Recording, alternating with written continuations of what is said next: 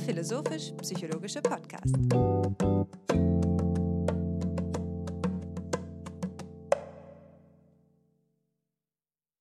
Herzlich willkommen, meine Damen und Herren, zu einer weiteren Episode von FIPSI. Mein Name ist Hannes Wendler und ich freue mich, dass es zu einer Aufnahme kommt zu dieser Zeit. Das hat interne Gründe, denn das wissen Sie nicht, aber ich weiß es und deshalb sage ich es Ihnen. Wir haben gerade erst gestern eine Episode aufgezeichnet und in so kurzer Sukzession zu diskutieren, das kann nur Freude bereiten und ich freue mich insbesondere, dass ich die teilen darf mit meinem Freund und Co-Host Alexander Wendt. Hallo Hannes, es ist so, dass die heutige Episode ähm, auf eine ungewöhnliche Weise widerspiegelt, dass seit dem Beginn des Podcasts einige Zeit verstrichen ist. Denn das äh, menschliche Schicksal will es eben in, in unsere Geworfenheit in dieser Welt, in der Sterblichkeit, dass uns der Tod ereilt. Das meint jetzt nicht konkret einen der Anwesenden, sondern äh, dass es einfach so ist, dass wir zweieinhalb Jahre aufnehmen und es kommen musste, dass äh, die Wissenschaft in dieser Zeit einen großen Kopf oder einen anderen verliert. Und das ist ein trauriger Anlass, aber auch ein Anlass, innezuhalten und auf die Geschichte zu reflektieren. Verstorben ist also vor kurzem Gerd Jüttemann, ein Protagonist der deutschsprachigen Psychologie der letzten Jahrzehnte, der ähm, eine Würdigung verdient. Und für eine Würdigung braucht es jemanden, der den Verstorbenen wirklich und ähm, inwendig kennt sein Werk, mit seinem Werk vertraut ist. Und deswegen haben wir das Glück, heute außerdem auch noch Fabian Hutmacher grüßen zu dürfen, zum dritten Mal bei FIPSI. Herzlich willkommen, Fabian. Hallo, schön wieder bei euch zu sein, trotz des zugegebenermaßen traurigen Anlasses, ähm, zu dem ich aber gerne meine Expertise und meine Gedanken beisteuern möchte. Äh, wir hatten ja im Vorfeld schon besprochen, dass wir es so handhaben wollen, dass ich erst nochmal für euch und auch für alle anderen Hörerinnen und Hörer, die mit dem Werk von dem Leben von Gerd Jüttemann noch nicht so vertraut sind, einen kurzen Überblick gebe eben über dieses Leben und dieses Werk und wir dann nachher in eine Diskussion einsteigen können ähm, über das, was von diesem Werk eben auch vielleicht gegebenenfalls über das Leben äh, die Lebenszeit von Gerd Jüttemann hinaus bei uns bleiben wird. Äh, Gerd Jüttemann hat gelebt von 1933 bis Ende Juli 2023, also fast 90 Jahre und hat, Alexander hat das angedeutet, in dieser Zeit ein sehr reiches ähm, und langjähriges psychologisches Werk hinterlassen. Ich mache das Ganze ein bisschen ähm, systematischer noch. Also er wurde in Oberhausen geboren und ist dann nach überstandenem Zweiten Weltkrieg und erlangtem Abitur zum Studium der Psychologie unter anderem nach Köln gegangen, hat dann aber aus heutiger Perspektive interessant, ähm, was Wissenschaftswege betrifft, die Wissenschaft erstmal hinter sich äh, gelassen und hat gearbeitet als ähm, Berufsberater für Abiturienten in Rosenheim und auch als Psychologe einer Arbeitsagentur in Schleswig-Holstein und wurde dann erst 1973 promoviert und zwar mit einer Arbeit zu dem Titel Empirische Beiträge zur faktorenanalytischen Intelligenzforschung. Ähm, ein Thema, mit dem sich Gerd Jüttemann dann in der Folge nicht weiter beschäftigt hat, sondern das eher für ihn ein Anlass war, glaube ich, zu realisieren und umzusteuern in die Richtung, in die er dann thematisch unterwegs war, sein wollte in seinem weiteren Lebenswerk. Ähm, die lange Berufszeit, die Gerd Jüttemann hinter sich gebracht hatte, wurde ihm dann als Habilitationsäquivalent äh, anerkannt, sodass er dann schon kurz nach seiner Promotion einen Ruf bekommen hat ähm, auf die Professur oder auf eine Professur an der TU in Berlin. Dort war er dann von 1975 bis zu seiner Emeritierung im Jahr 2001 Professor. Er ist auch nach seiner Emeritierung in Berlin geblieben und dort dann kurz vor seinem 90. Geburtstag am 28. Juli diesen Jahres verstorben. Was seine Rollen als Wissenschaftler betrifft, ähm, will ich so zwei, drei, vier Punkte herausgeben, äh, herausheben. die sein Werk oder seine Tätigsein charakterisiert haben. Gerd Jüttemann war von, 1902, äh, von 1989 bis 2002 Mitherausgeber der Zeitschrift Psychologie und Geschichte. Die Zeitschrift hat auch genau so lange existiert, wie er dort Mitherausgeber war. Ähm, erscheint also heute nicht mehr. Gerd Jüttemann war zeitweise Mitherausgeber des Journals für Psychologie und saß auch im wissenschaftlichen Beirat des Forums Qualitative Sozialforschung. Und er hat ein umfangreiches Werk als Herausgeber zahlreicher Bände ähm, hinterlassen. Unter anderem war er gemeinsam mit dem Philosophen Christoph Rubich Herausgeber einer Reihe mit dem Titel Philosophie und Psychologie im Dialog, in der insgesamt 21 Bände äh, erschienen sind. Und als krönender Abschluss, wenn ich es jetzt richtig im Kopf habe, ein Band, den Alexander gemeinsam mit Joachim Funke geschrieben hat. Äh, und dann gibt es noch eine Reihe beim Papstverlag zur Psychogenese der Menschheit, derzeit mit neun Bänden, ähm, bald dann hoffentlich mit zehn.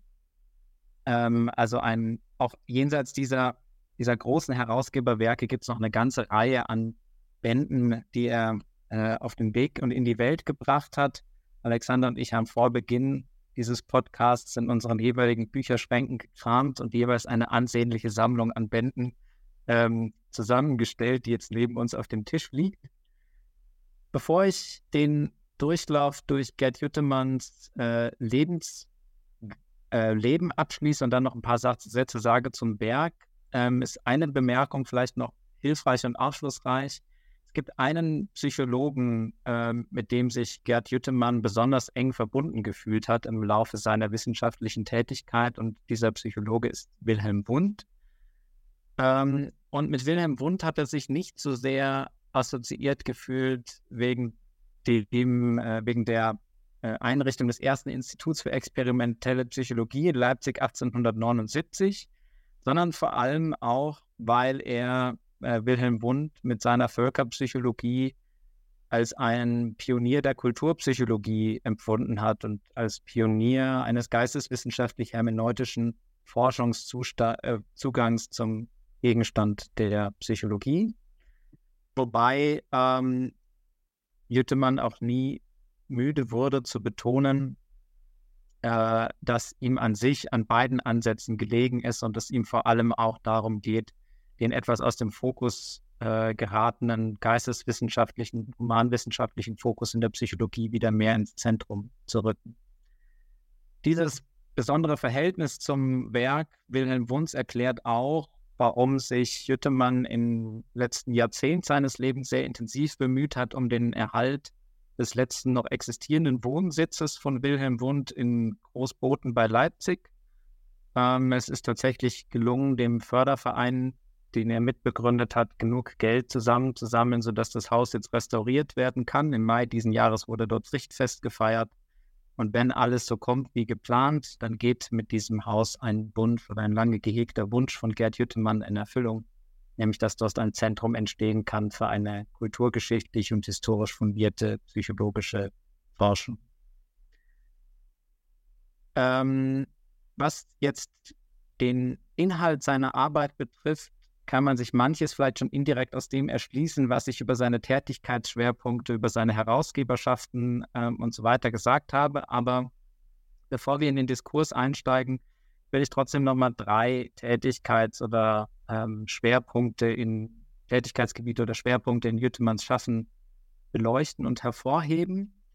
Der erste ist sozusagen metapsychologischer oder metatheoretischer Art, und zwar ähm, war es Gerd Jüttemann ein Herzensanliegen, Psychologie als Humanwissenschaft zu verstehen und auch als solche zu propagieren und voranzutreiben.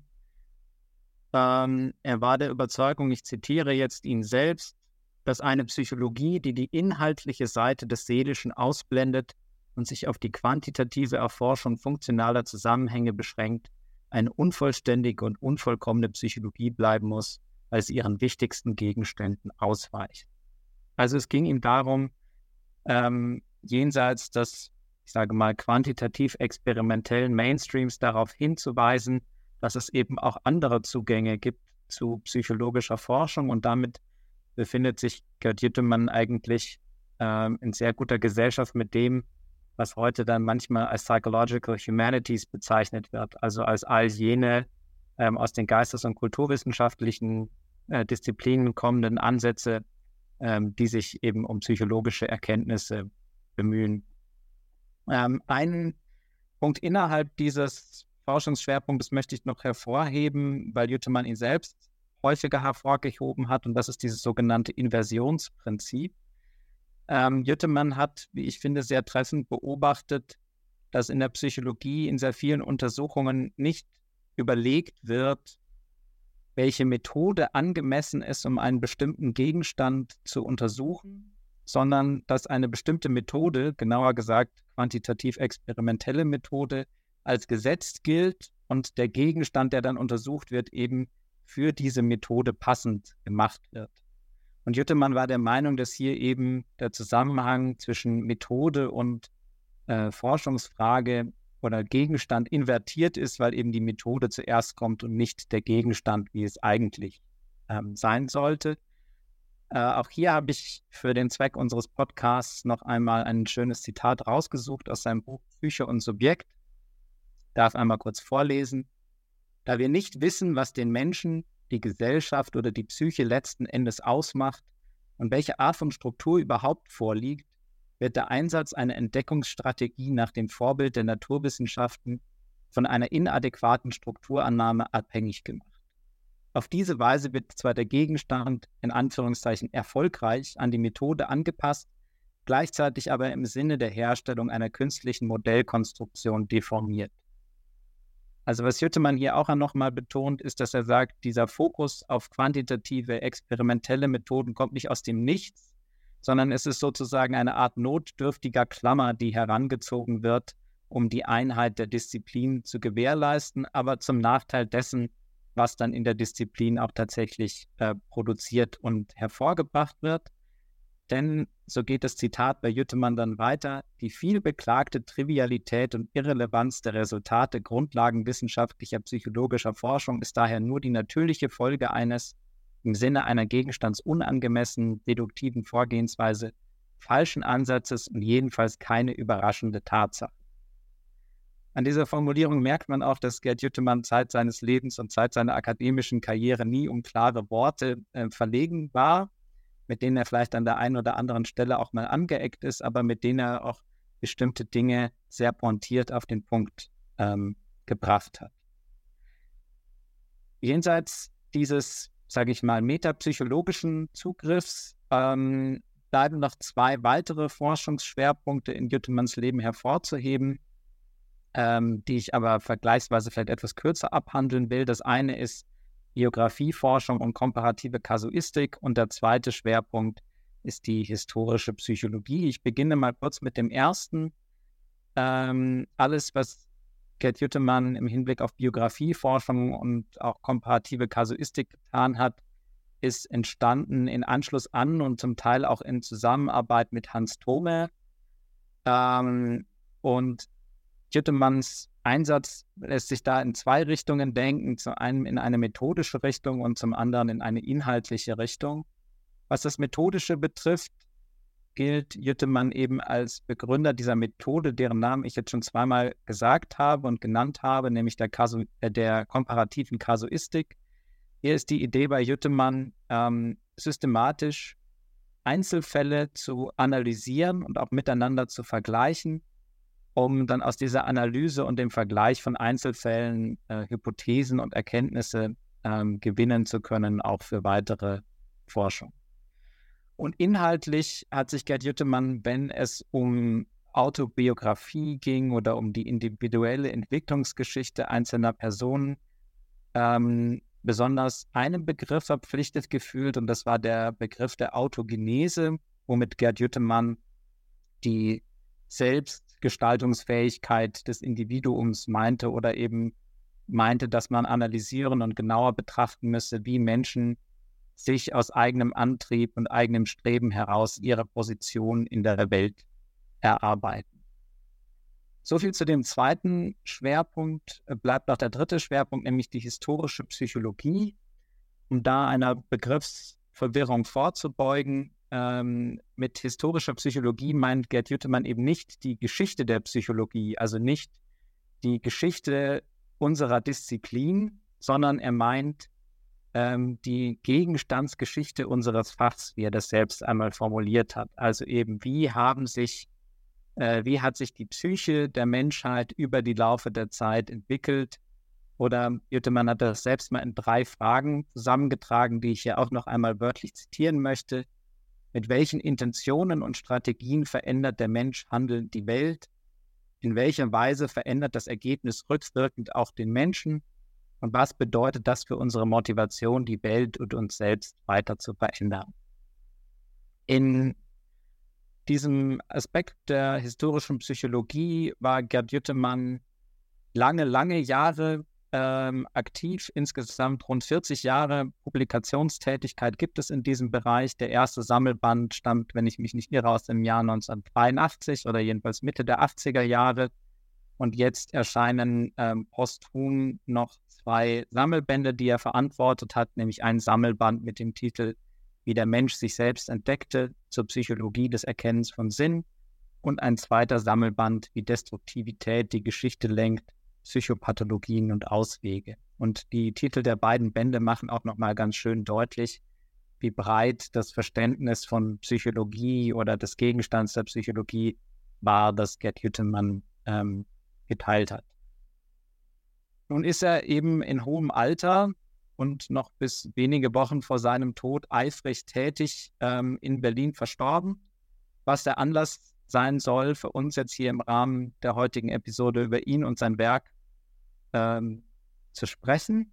Ich habe versucht, einen Auftakt zu legen und nochmal so ein paar ähm, Wegmarken deutlich zu machen, die ihn und sein Werk ausgemacht haben und bin jetzt gespannt, welche Perspektiven und Gedanken ihr zu ihm und seinem Werk beizutragen habt. Ja, super. Vielen Dank, Fabian, für diese Einführung und diesen sehr gründlichen und auch systematischen Überblick über Gerd Jüttemanns äh, Lebenswerk. Ich ergreife jetzt eifrig das Wort, obwohl ich das erste Wort ja auch schon eifrig ergriffen habe, weil ich es für wichtig halte, einen metakommunikativen Kommentar zu machen und eben das auch mit unseren Hörerinnen und Hörern zu teilen. Anders als ihr zwei aber kenne ich Gerd Jüttemann vor allen Dingen aus zweiter Hand. Ja, also es ist für mich klar, und das schon vor deiner Darstellung, aber in deiner Darstellung noch einmal insbesondere, dass ich aber dennoch auch in seinem Erbe stehe, so wie vermutlich auch ihr beide. Und das wurde mir besonders da klar, als du vom Inversionsprinzip berichtet hast, weil das auf eine schöne Weise mit ähm, einem Streitpunkt zusammenhängt, dem ich in letzter Zeit oder dem ich mit Alexander zusammen sogar ein ganzes Seminar gewidmet habe. So könnte man das sagen, ja. Der Gegenstandskreis der Gegenstandsfrage in der Psychologie, wo der Streitpunkt, der zwischen der Gegenstandsangemessenheit und dem Methodismus ist. Also ich fühle mich da äh, verbunden, kenne ihn aber sicher nicht, nicht einmal im Ansatz so gut wie ihr zwei, weswegen ich meine Rolle in diesem Gespräch mehr als die eines Moderators verstehe, des Moderatoren. Ähm, da sehe ich mich jetzt, also ich werde mich mit inhaltlichen Äußerungen zurückhalten, weil in so gut wie jedem Fall ihr es ohnehin besser wissen werdet. ähm, aber dann, da liegen eben auch die Lernpotenziale. Und jetzt äh, möchte ich auf, ähm, möchte ich deshalb einfach mit einer Frage äh, beginnen und eigentlich mit zwei Fragen. Das eine war etwas, das du Fabian en passant gesagt hast und das ich aus Alexanders Charakterisierungen von Karl Friedrich Graumann kenne, nämlich, dass äh, Jüttemann jemand war, der den Nachwuchs fördert. Das sagst du in deinem Nachruf, das hast du jetzt nicht im Vortrag gesagt, das habe ich verwechselt. Aber in deinem Nachruf auf Gerd Jüttemann sagst du, ähm, dass er eben den Nachwuchs sehr gefördert hat, selbst dann, wenn der Nachwuchs nicht seiner Meinung war. Ja, also er hatte eine liberale Einstellung in diesem, in diesem Sinn und hat vermutlich dann, und das wäre schon Gegenstand der Frage, eine Auffassung von Wissenschaft gehabt, die eben den gepflegten Streit auch benötigt. Also nicht die Übereinstimmung in der Position das Maßgebende ist, sondern eben der Streit als ein Medium aufgefasst werden kann, um ähm, sachlichen Fortschritt zu erzielen. Also ich würde mich freuen, wenn ihr ein paar Worte zu dieser Geisteshaltung der Förderernatur Gerd sagen könntet und dann zu dem eben im Hintergrund stehenden Wissenschaftsverständnis. Und damit möchte ich jetzt auch gleich die zweite Frage verbinden. Die betrifft diese Buchreihe, deren ja, Höhepunkt, wie du schön gesagt hast, deren Schlusspunkt Alexanders und Joachim Funkes Ausrichtungsversuch der Psychologie war. Ähm, die trägt ja den vielsagenden Titel von Psychologie und Philosophie im Dialog.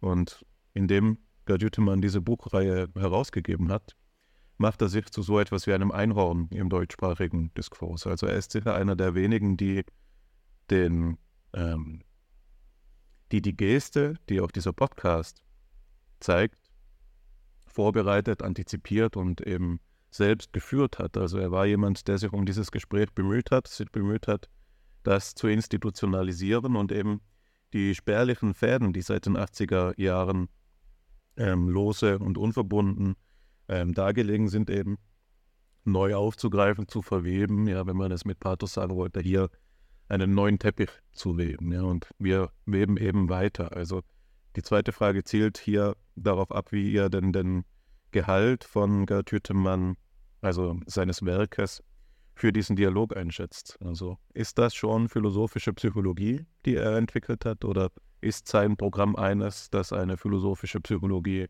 in der Zukunft erst ermöglichen soll? Wie, wie sind da die Weichen gestellt? Wir können uns ja vielleicht mal, Alexander und ich, zu der ersten Frage verhalten. Und wenn wir die hinreichend geklärt und beantwortet haben, dann auf die zweite Frage zurückkommen. Ähm, Hannes, nachdem du gerade deine Positionalität in unserem heutigen Diskurs markiert hast, ähm, nehme ich das vielleicht zum Anlass, dasselbige zu tun und auf diesem Umweg dann deine Frage zu beantworten. Ähm, ich habe Gerd Jüttemann das erste Mal, ähm, das erste Mal Kontakt mit ihm gehabt, ich glaube im Jahr 2020, als er nämlich einen Call for Paper über irgendeinen der einschlägigen ähm, Verteiler geschickt hat. Und zwar mit, der Auf, mit dem Aufruf, dass er Personen sucht, die sich an einem Band mit dem Titel Psychologie der Geschichte beteiligen wollen. Und gemeinsam mit einem Kollegen ähm, war ich damals der Auffassung, äh, dass das ein Themenbereich ist, der uns interessiert, weil er eben auf sehr interessante Art und Weise aus dem Mainstream ausbricht und auch einen interdisziplinären Dialog äh, anklingen lässt, der uns sehr sympathisch und interessant erschien. Und das war ähm, dann schon der erste Moment, in dem man gemerkt hat, dass er offen ist für Nachwuchskräfte. Also ich war zu dem Zeitpunkt, zu dem ich mich damals bei ihm gemeldet habe, noch nicht promoviert, sondern ein kleiner, also noch kleinerer und noch unbedeutenderer Wicht ähm, im Reich der Psychologie als heutzutage. Ähm, und er hat aber sehr bereitwillig ähm, mir und meinem Kollegen die Möglichkeit eingeräumt, uns an diesem Sammelband zu beteiligen. Und es war dann sogar so, dass er mit unserem ersten Themenvorschlag nicht zufrieden war, aus verschiedenen Gründen und dann aber gerne wollte, glaube ich, dass wir bei dem Band dabei bleiben und uns dann von sich aus ein Thema vorgeschlagen hat, das wir vielleicht bearbeiten könnten, was wir dann auch getan haben. Und äh, im Nachgang dieser, äh, dieses ersten Sammelbandes ähm, ist dann eben Gerd Jüttemann an mich auch herangetreten mit dem Angebot, in dieser schon vorhin erwähnten Reihe zur Psychogenese der Menschheit selbst einen Sammelband ähm, herauszugeben, weil er da als Oberherausgeber ähm, die Möglichkeit hat, eben Personen und Themen mit einzuladen, die er für vielversprechend ähm, hält. Und das ist jetzt so aus meiner eigenen biografischen Erfahrung das, wo ich, wie ich sagen kann, wie ich ihn als einen ähm, Nachwuchsförderer erlebt habe, in dem Sinne, dass er nicht gezögert hat, ähm, Personen, auch unbekannten Personen, eine Plattform zu geben, auch ihnen weitere Plattformen zu geben, wenn er offensichtlich den Eindruck hatte, dass die Personen etwas zu sagen haben oder vielleicht eine Perspekt grundsätzliche Perspektiven mit ihm teilen.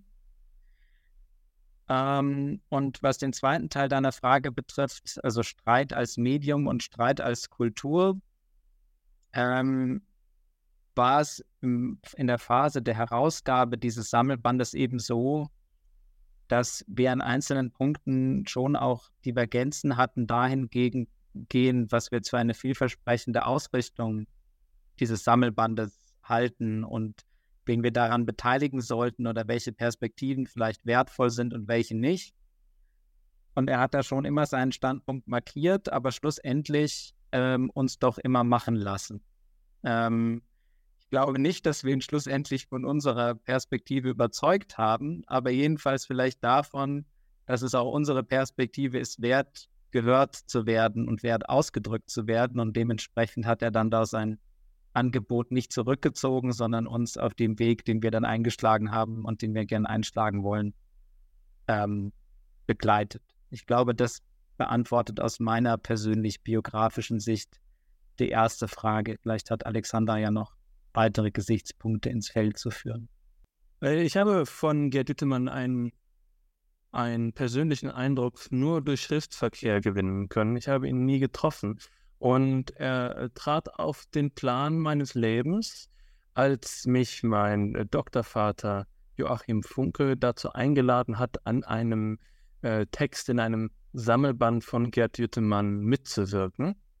Ähm, diesen Text habe ich äh, aus einer, also dankenswert Joachim, äh, Joachims Liberalität äh, zu verdanken, da Eigengestaltung dann in die thematische Richtung einer Grundfrage der Psychologie ausrichten können, die mich schon seit vielen Jahren vorher umgetrieben ähm, hatte, nämlich des Verhältnisses zwischen Historismus und Universalismus.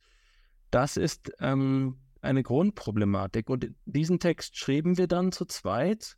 Und ähm, ich wusste nicht, dass diese, also aus meinem eigenen Unwissen wusste ich nicht, dass diese Perspektive so einiges mit Juttemanns eigener, ähm, mit eigener Forschung zu tun haben würde.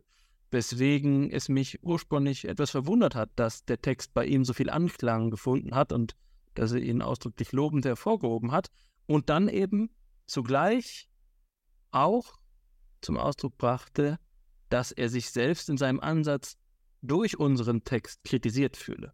Und das ist etwas, was für mich ein, ähm, eines, äh, eine der höchsten akademischen Tugenden ist, genauso wie du es formuliert han, hat, hast, Hannes, dass sich jemand, der in der mächtigeren Position befindet, der die Deutungshoheit unter Umständen erzwingen kann, äh, duldsam gegenüber der Kritik, zumal der aufstrebenden Jungen Kritik verhält. Und das scheint bei Jüttemann der Fall gewesen zu sein. Zugleich stimme ich Fabian vollkommen zu. Jüttemann hat sicherlich seine eigenen intellektuellen, theoretischen Auffassungen mit ähm, weiterhin vertreten. Er hat sich nicht einfach gleichgültig gegenüber den äh, Aussagen ähm, verhalten, die er gefördert hat. Das ist sicherlich äh, angemessen, denn diese Gleichgültigkeit könnte ja schnell in Beliebigkeit umschlagen.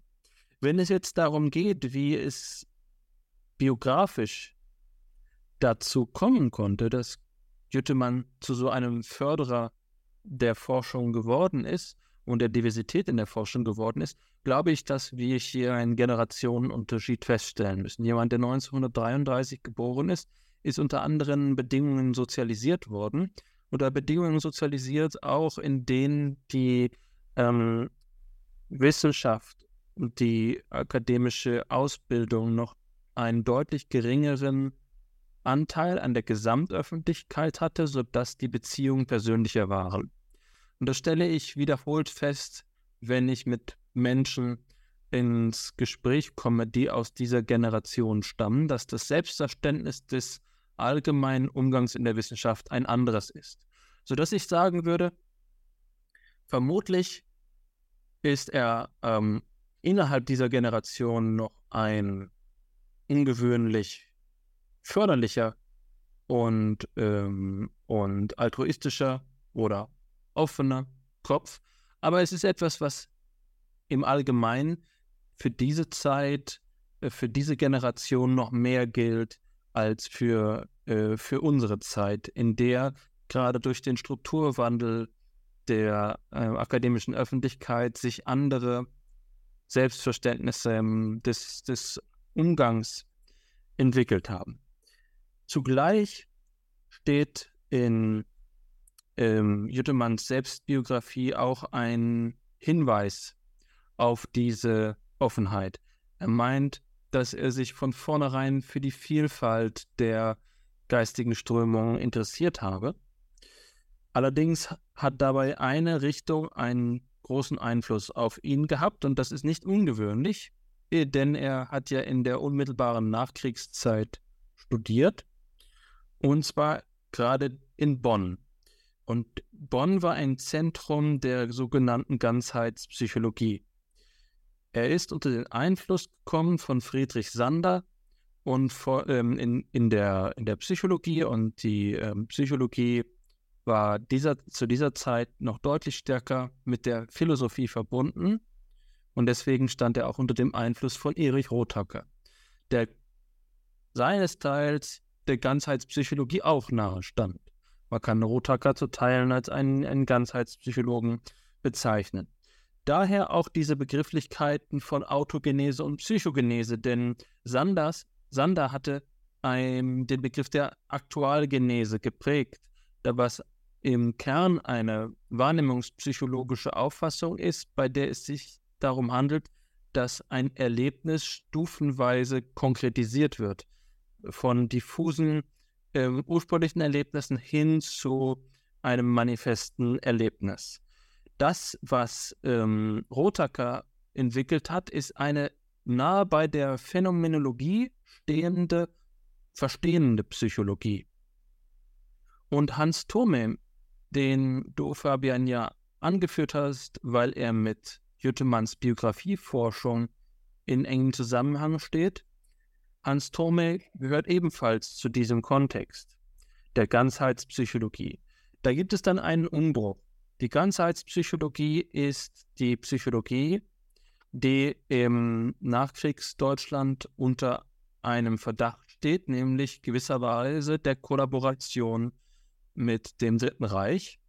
Ähm, sie ist in der Wehrpsychologie der Kriegsjahre ähm, die Grundlage für, ähm, für zahlreiche, äh, also praktische Entscheidungen gewesen, weswegen es durchaus begründet ist, diesen, diese Skepsis vorzutragen. Es ist eine offene Frage, ob die Ganzheitspsychologie als Ganze ähm, in toto diesem Verdacht erliegen muss und ob, ähm, ob es nicht hier innerhalb der Bewegung zu differenzieren gilt. Aber für einige Vertreter dieser Bewegung gilt mit Sicherheit, dass sie mit dem Nationalsozialismus mindestens sympathisiert haben. Ein Beispiel ist Hans Volkert, ähm, der Sohn des Philosophen Johannes Volkert. Und Hans Volkert hat tatsächlich, wie aus Jüttemanns Autobiografie hervorgeht, Jüttemann auch eine Promotionsgelegenheit gegeben, die Jüttemann aber selbst abgelehnt hat, das begründet er damit, dass er sich für das Thema nicht ausreichend begeistern konnte, nämlich die Tierpsychologie. Ähm, das heißt, wir haben, äh, wir finden Jüttemann hier im, in einem äh, psychologischen Sozialisationskontext, der heutzutage nicht mehr existiert.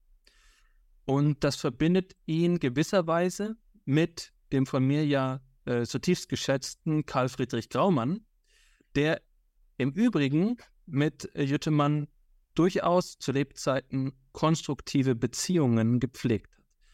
Graumann war ebenfalls in Bonn, Graumann war ebenfalls bei Rothacker und Graumann hat bei Sander äh, habilitiert, also ähm, unter der Förderung von Sander habilitiert. Ähm, Graumann stand nicht unter dem hauptsächlichen Einfluss der Ganzheitspsychologie, sondern stärker unter dem Einfluss der Denkpsychologie über seine Doktormutter ähm, Maria Krodewig. Aber es stimmt, dass es hier Berührungspunkte gibt und als ähm, Graumann nach Heidelberg berufen worden ist, was 1963 gewesen ist, war es unter Umständen ein förderlicher Einfluss, dass Johannes Rudert sein Vorgänger in Heidelberg Ganzheitspsychologe gewesen ist. Also von Sander kommend äh, nach Heidelberg, um dann noch in, unter dem schwindenden Einfluss der Ganzheitspsychologie ähm, eine Begünstigung zu erfahren. Um, ähm, es gibt auch andere Gründe und gute Gründe vor allen Dingen, ähm, weswegen Graumann hierher berufen worden ist. Das ist keine Seilschaft gewesen. Eine Rolle spielt auch, dass zu diesem Zeitpunkt der Lehrstuhl, der einzige Lehrstuhl für Psychologie ähm, am philosophischen Seminar gewesen ist und also zum Beispiel Gadamer auch Einfluss darauf haben konnte. Und darüber hinaus war ähm, Graumann einer der ersten, der die amerikanischen Methoden in Deutschland in der Psychologie angewendet hat, zum Beispiel die Raven-Matrizen zur Intelligenzdiagnostik, die er in seiner Doktorarbeit verwendet hat. Also das ist nicht der einzige Punkt, es wäre unterkomplex, das darauf zu reduzieren, aber dieser Horizont der Ganzheitspsychologie ist wichtig, um zu begreifen, was die akademische Atmosphäre der 1950er Jahre, in denen Jüttemann sozialisiert worden ist, ähm, ausmacht. Und das ist eine humanwissenschaftliche Atmosphäre. Und deswegen gibt es sozusagen nicht den Anlass, davon zu sprechen, Jüttemann sei von alleine auf diese Gedanken gekommen. Er hat sie nur äh, gewisserweise widerständiger als andere weiterhin vertreten, obwohl der akademische Nährboden mindestens seit den 1960er Jahren ausgetrocknet ist, um diese Form von Psychologie weiterhin zu betreiben. Deswegen würde ich Jüttermann durchaus als einen späten Erben der Ganzheitspsychologie äh, bezeichnen, der allerdings in all seiner Forschung darum bemüht gewesen ist, das zu transformieren.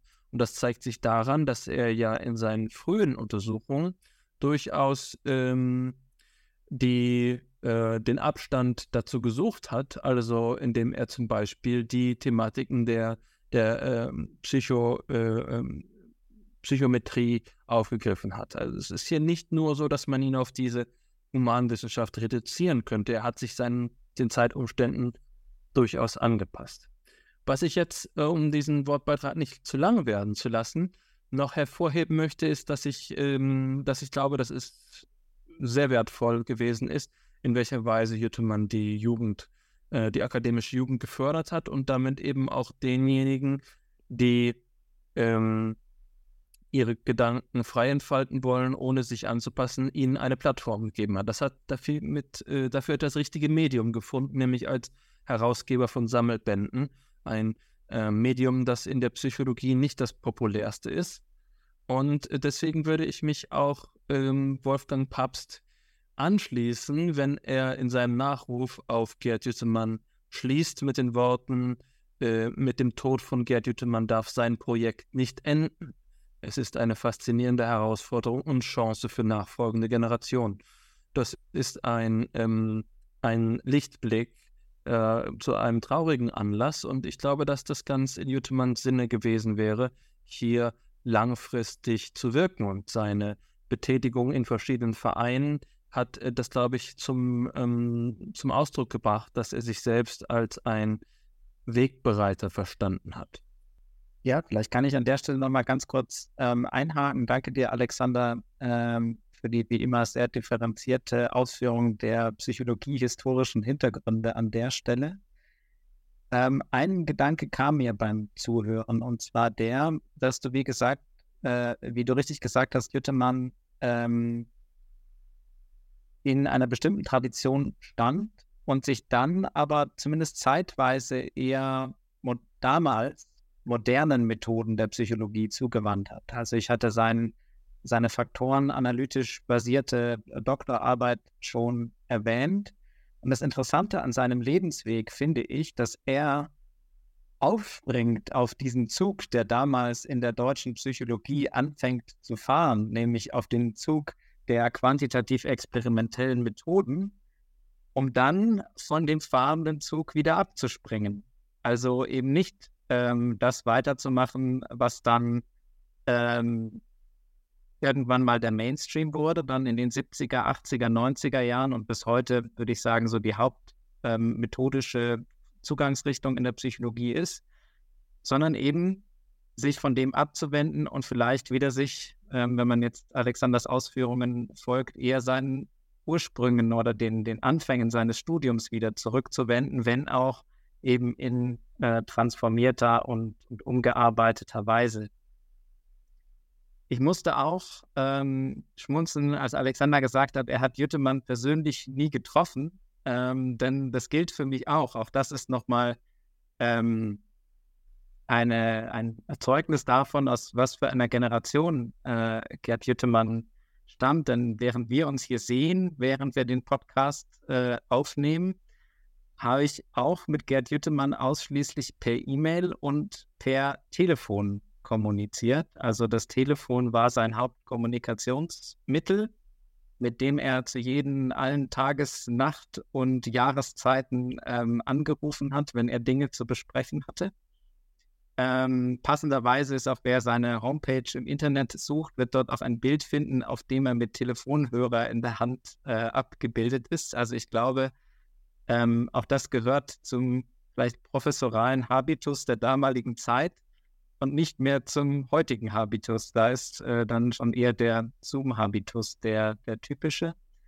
Ähm, aber auch das eben, auch vor diesem Hintergrund war es für mich eine sehr interessante Erfahrung, mit ihm zusammenzuarbeiten, weil er eben nicht nur eine, nicht nur zwei, sondern wahrscheinlich drei akademische Generationen vor uns eben tätig gewesen ist und man dann aus dem persönlichen Kontakt auch nochmal in Kontakt kommt mit ähm, Strömungen, Gedanken, aber auch Umgangsformen und Denkweisen, mit denen man sonst nicht mehr persönlich in Kontakt kommt, weil eben nur sehr wenige Menschen ähm, bis ins so hohe Alter geistig fit und auch wissenschaftlich aktiv bleiben. Also ich glaube, auch das muss man sich nochmal klar machen. Gerd Jüttemann wurde 2001 emeritiert und wenn man sich die, seine Publikationen ansieht, dann hat seine Publikationstätigkeit nach der Emeritierung, wenn überhaupt, zu und nicht abgenommen. Also er war definitiv nicht im Ruhe, sondern eher im Unruhestand und ähm, hat sich, glaube ich, auch die Freiheit genommen, alles äh, alles, was ihn gestört hat oder was ihm nicht gefiel, abzuschütteln und dann eben noch konsequenter seinen eigenen Interessen zu folgen in den letzten 50 Jahren seines Lebens. Das vielleicht noch als Nachtrag von meiner Seite. Eines, bevor ich dich zu Wort kommen lasse, will ich jetzt auch noch einen Nachtrag geben. Denn nur der Vollständigkeit, aber vielleicht bin ich hier pedantisch. Ich hatte ähm, einen Namen vergessen unter den akademischen Lehrern, die für diese Ganzheitspsychologie von Bedeutung sind. Und es ist ein interessanter Name. Das ist nämlich Hans Grohle. Hans Grohle, der sich eben auch um eine verstehende Psychologie bemüht hat, der aber gleichfalls für den Kontext der phänomenologischen Psychopathologie relevant ist. In, in Anbetracht dieser Umstände, dieser, dieser akademischen Prägung, ist es eigentlich verwunderlich, dass er äh, Jüttemann selbst der phänomenologischen Psychologie gegenüber nicht förderlicher gewesen ist. Und noch ein Detail in seiner Autobiografie berichtet ähm, Jüttemann davon, dass er sich zur Auswertung seiner Daten in seiner Dissertation auf Programme von Dietrich Dörner äh, verlassen hat, dass er sie äh, zur Anwendung gebracht hat. Und das ist kein, ähm, äh, das, das mag vielleicht nur inzidentell sein, aber Dietrich Dörner gehört auch zu diesen Köpfen der zeitgenössischen ähm, psychologischen Landschaft, die ein bisschen ähm, den Mainstream aufzuwühlen versuchen und die ähm, aufgrund ihrer äh, Eigenständigkeit im Forschungsansatz stets darum bemüht sind, ähm, die äh, die Diversität an theoretischen Positionen zu erhöhen. Was aber nicht bedeutet, dass es sich nur um theoretische Psychologen oder Psychologinnen handelte. Nein, ähm, obwohl äh, Dietrich Dörner ja in Bamberg den, den Lehrstuhl äh, für theoretische Psychologie gehabt hat und ein, äh, ein Institut dafür eingerichtet worden ist, ähm, hat er sich eben stets auch darum bemüht, zu dieser Zeit, also in den 60er Jahren, als er ein äh, Pionier der Problemlösungsforschung in Deutschland geworden ist, einer der ersten, ähm, der diese Impulse gegeben hat, ähm, ähm, dass er zu diesem Zeitpunkt die Te Computertechnologie und die äh, entsprechenden Verfahren auf eine Weise beherrscht hat, wie es für den Großteil seiner akademischen Kollegen nicht gegeben war. Ähm, da möchte ich jetzt ausklammern, dass Dietrich Dörner zeitlebens der Statistik gegenüber sehr skeptisch gestanden hat, aber sein Umgang mit der Methodik im weitesten Sinne, äh, das werde ich richtig verstanden wissen, also der, der Verwendung von Instrumentarien jenseits des bloßen Lehnstuhls, ähm, ist äh, für die 60er, 70er Jahre virtuos gewesen und lässt sich bis in die Gegenwart sehen. Also es gibt hier eine Form von Psychologie, die große theoretische Interessen vorweist, zu der Jüttemann auch gehört, aber die nicht davor zurückschreckt, sich auch mit deren methodologischen Entwicklungen ähm, auseinanderzusetzen. Ja, dann ergreife ich wieder das Wort an dieser Stelle. Ähm, ich habe auch gar nicht so viel zu ergänzen. Ich denke, dass jetzt die letzten beiden Kommentare, die ihr gemacht habt, also Fabian dazu der äh, zum Gegensatz von Ruhestand und Unruhestand. In Jugendsprache würde man das vielleicht das Sigma Male Grindset nennen, das Gerd Jüttemann verkörpert hat, indem er eben unaufhörbar, unaufhörbar und ähm, ohne Unterlass weiter geschaffen hat. Ähm, und jetzt das, was du gesagt hast, Alexander, zur philosophischen Interessiertheit und der methodologischen Grundsatzauseinandersetzung. Ähm, ähm, beide Punkte kann man in Verbindung bringen zu der zweiten Frage, die ich ja vorhin auch schon ins Feld geführt hatte, die ich jetzt der Verständlichkeit halber noch einmal wiederhole und ähm, dann auf eure Perspektiven gespannt bin. Die ähm, ist motiviert durch diese Buchreihe, 21 Bände zum Dialog von Philosophie und Psychologie, die Gerd Jüttemann herausgegeben hat, was ihn jenseits allen Zweifels zu einem Förderer und Begünstiger dieses Austausches macht, einem ähm, Pionier ähm, in diesem Feld sicher auch. Ein Diskurs, der ja, ähm, wie nach Jüttemanns eigener Ansicht eben bis in die 80er verstummt war und da neu entfacht worden ist. Und der sich jetzt eben auch in, in unserem Gespräch ja kontinuiert. Also wir sind ganz in dieser Bewegung mit inbegriffen, die haben ja wir nicht gegründet. Und auch Jüttemann hat sie nicht gegründet, dabei hat sie vielleicht mehr als wir neu begründet, ja, also neu zu neuem Leben erweckt. Und da wäre meine Frage an euch die folgende, ob ihr eben glaubt, dass Jüttemanns Werk selbst schon als philosophische Psychologie, psychologische Philosophie anzusehen sei, oder ob das, was er institutionell vorbereitet hat, ähm, die, die Weichen dafür stellen sollte, dass so eine ähm, Verschwisterung stattfinden kann. Also ist das etwas, das in seinem Werk verwirklicht ist, das er darin verwirklicht sehen wollte? Oder ist das etwas, das er sich für die Zukunft gewünscht hat? Also wie würdet ihr ihn da in diesem Dialog positionieren? Und damit ich mich nicht nur wiederhole, erwähne ich vielleicht ganz kurz etwas, das, ich, ähm, ähm, das mir so beim Zuhören wieder eingefallen ist. Und zwar habe ich ja deinen Aufsatz, Fabian, zu Jüttemanns Werk, zu seiner historischen Psychologie durchaus gelesen. Also ich stelle mir heute in der Demutsgeste, die ich in Deutschland gelernt habe, unter den Scheffel, aber es ist doch nicht so, dass ich ganz ein unbeschriebenes Blatt bin.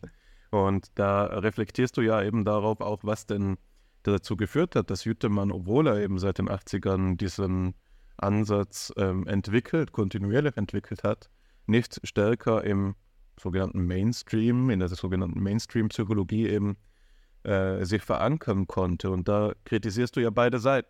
Auf der einen Seite die Mainstream-Psychologie, die mit einem ja nicht sachlich begründeten, mit einer nicht sachlich begründbaren Aversion auf geschichtliche Betrachtungen reagiert. Und auf der anderen Seite eben Jüttemann selbst, der äh, in der systematischen Ausformulierung und der pragmatischen Anschlussfähigkeit seiner Gedanken nicht immer optimal umgegangen ist. Ja? Also ist das ein, ein, das wäre doch ein idealer Aufhänger dafür, diese Frage nach der philosophischen Psychologie im Erbe, Erbe Jütemanns ähm, zu diskutieren, denn auch diese hat eben diese Nischenposition inne, ja, von der jetzt ja an verschiedenen Stellen die Rede war.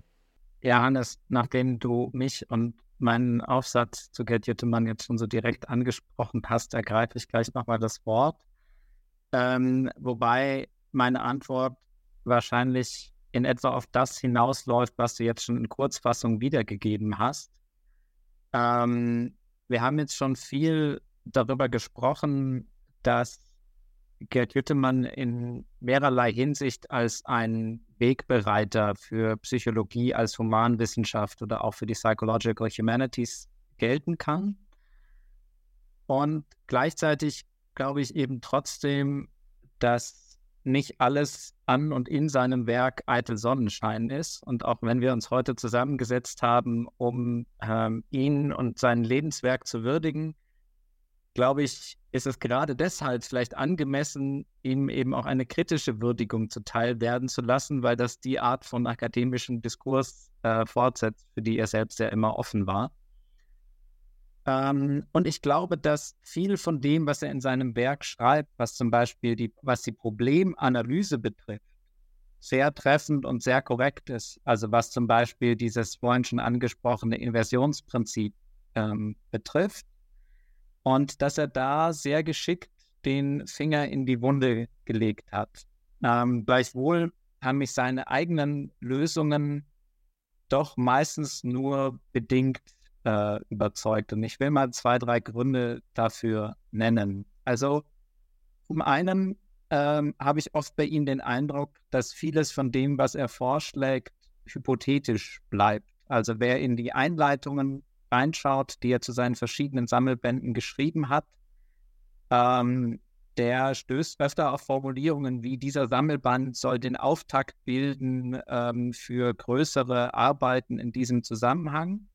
Und es gibt zum Beispiel im Kontext der historischen Psychologie ähm, solche Formulierungen in zwei Sammelbänden im Abstand von 30 Jahren. Was dann, wenn man etwas gemein formulieren will, die Frage zulässt, was ist eigentlich in diesen 30 Jahren dazwischen passiert, in denen er ja auch aussicht, ähm, umfangreich publiziert hat. Ähm, wenn nach 30 Jahren das Projekt immer noch auf dem Status eines Desiderats geblieben ist, was ist dann eigentlich in den 30, in den Publikationen, was stand dort drin in den letzten 30, 30 Jahren? Ähm, das bezieht sich aber zum Beispiel auch auf sein äh, Autogenese-Konzept. Ich habe jetzt kürzlich nach dem, nach seinem Buch äh, nochmal einen Band zur Hand genommen, den ich noch nicht gelesen hatte ähm, und den ich ähm, an ihn denkend dann komplettieren wollte. Das ist ein Band zur Persönlichkeit und Selbstgestaltung der Menschen, der Autogenese. Ähm, und dort geht es ihm eben vor allem um die Explikation seines Autogenese-Konzeptes. Aber auch dort passiert innerhalb des Buches relativ wenig, abgesehen von der Behauptung, dass äh, Autogenese ein wichtiges Kriterium ist oder ein wichtiges Analyse- und ähm, ja, ein Analyseinstrument zur Untersuchung von individuellen Lebensläufen. Ähm, ich glaube auch, dass, also dass das ein Problem ist und dass es noch zwei weitere Probleme gibt und mit denen kommen wir dann vielleicht auf die Frage zurück, die du auch gestellt hast. Ähm, und das ist so ein bisschen ein Mangel an ähm, inter- und intradisziplinärer Vernetzung von seiner Seite. Ich will das mal ganz konkret machen am Beispiel der historischen Psychologie, also dem Versuch, sich zu überlegen, wie hat sich die Psyche der Menschheit eigentlich im Laufe der Geschichte entwickelt. Und es ist vollkommen richtig, wie Jüttemann auch schreibt, dass diese Frage innerhalb der Psychologie praktisch keine Rolle spielt. Aber auch nur fast richtig. Also es gibt durchaus äh, auch gerade im internationalen Vergleich einzelne Personen wie Kenneth Gergen oder ähm, Kurt Danziger, die ähm, in ähnliche Richtungen gedacht haben. Und es gibt vor allem auch interdisziplinär eine ganze Reihe ähm, von, von Entwicklungen, also gerade aus den Geschichtswissenschaften kommt. Ich nenne hier nur mal ein paar ähm, Stichworte. Mentalitätsgeschichte wäre eines, Alltagsgeschichte wäre ein anderes, ähm, Kulturgeschichte noch eines oder es gibt auch Cognitive Archaeology, also kognitive Archäologie. Also eine ganze Reihe von Forschungsdisziplinen, die im Prinzip eine ähnliche Erkenntnisabsicht verfolgen, wie Gerd Jüttemann sie verfolgt hat, ähm, die er aber in seinen Arbeiten, wie ich mir jetzt zu unterstellen erlaube, nicht konsequent rezipiert hat, ähm, wodurch er umgekehrt dann dort auch nicht rezipiert wurde, äh, was sein Werk dann etwas vereinzelter dastehen lässt, als es vielleicht in der Substanz hätte dastehen müssen, weil durchaus Anschlussfähigkeit gegeben gewesen wäre an andere Subdisziplinen, die ähm, auch in anderen Fächern, die jetzt vielleicht nicht den Haupt, das Hauptinteresse dort in der Forschung anziehen, aber die durchaus ihren gefestigten eigenen Platz im, im Diskurs haben. Und einen letzten Punkt, der auch ein bisschen damit zusammenhängt, ähm, ich habe den, und das ist aber natürlich auch eine Generationenfrage, also für uns, die wir heute an der Universität äh, lehren und forschen, ist es relativ selbstverständlich, dass wir zumindest einen Teil unserer Aufsätze auf Englisch schreiben, dass wir rezipieren, was im internationalen Forschungsdiskurs passiert. Und diese Haltung oder diese Herangehensweise war einfach in der Generation von Gerd Jüttemann noch nicht so verbreitet. Auch das ist jetzt kein Alleinstellungsmerkmal von Gerd Jüttemann, sondern da kann man durch die akademische Landschaft in der Psychologie in den letzten 30, 40 Jahren ähm, oder ab vor 30 Jahren bis vor 50 Jahren durchgehen und wird feststellen, dass die Personen, die sich konsequent ähm, am, am, internationalen Diskurs ausgerichtet haben, doch eher begrenzt war, oder dass zumindest außer Gerd Jütemann auch noch eine Reihe von Personen gab, die eben zum Beispiel ausschließlich auf Deutsch ähm, veröffentlicht haben.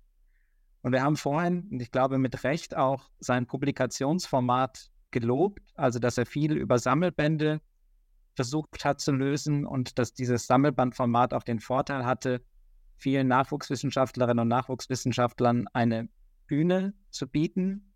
Gleichwohl ist auch das wieder etwas, was so aus den zeitgenössischen Publikationsgewohnheiten ein bisschen rausfällt, in dem Sinne, dass eben deutschsprachige Sammelbände in der Forschung deutlich weniger rezeptiert, rezipiert werden als eben englischsprachige Publikationen in Fachzeitschriften.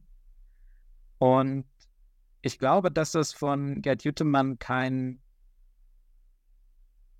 ja, kein absichtlicher Antidiskurs war oder keine absichtliche Verweigerung zu sagen, ich finde es nicht gut, auf Englisch zu schreiben oder ich finde Zeitschriften nicht gut oder so, sondern dass er dort bestimmte Gepflogenheiten, in die er vielleicht auch hineinsozialisiert wurde, so weitergeführt hat obwohl sich die Art und Weise, wie der Diskurs lebt, in der Zwischenzeit und in den letzten 20, 30 Jahren eben doch deutlich verändert hat.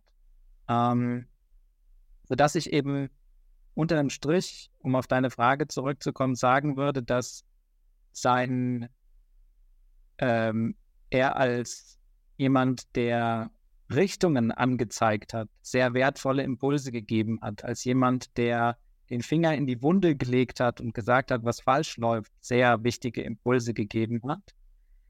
Und dass er auch in den Fragen, die er aufgeworfen hat, im Hinblick jetzt auf zum Beispiel die ähm, historische Psychologie, wichtige Hinweise gegeben hat, dass aber wer sich in diesen Richtungen bewegen möchte, ähm, wahrscheinlich gut daran tut, die Dinge nicht zu wiederholen, die er vielleicht ignoriert hat. Also ich glaube, man kann nicht ohne weiteres in die Fußstapfen von Gerd Jüttemann ähm, treten, ähm, sondern müsste sich eben, wenn man in dieser Runterrichtung unterwegs sein will, mit den Diskursen auseinandersetzen und in diese Diskurse einsteigen, die bei ihm manchmal in seinen Publikationen hinten runterfallen.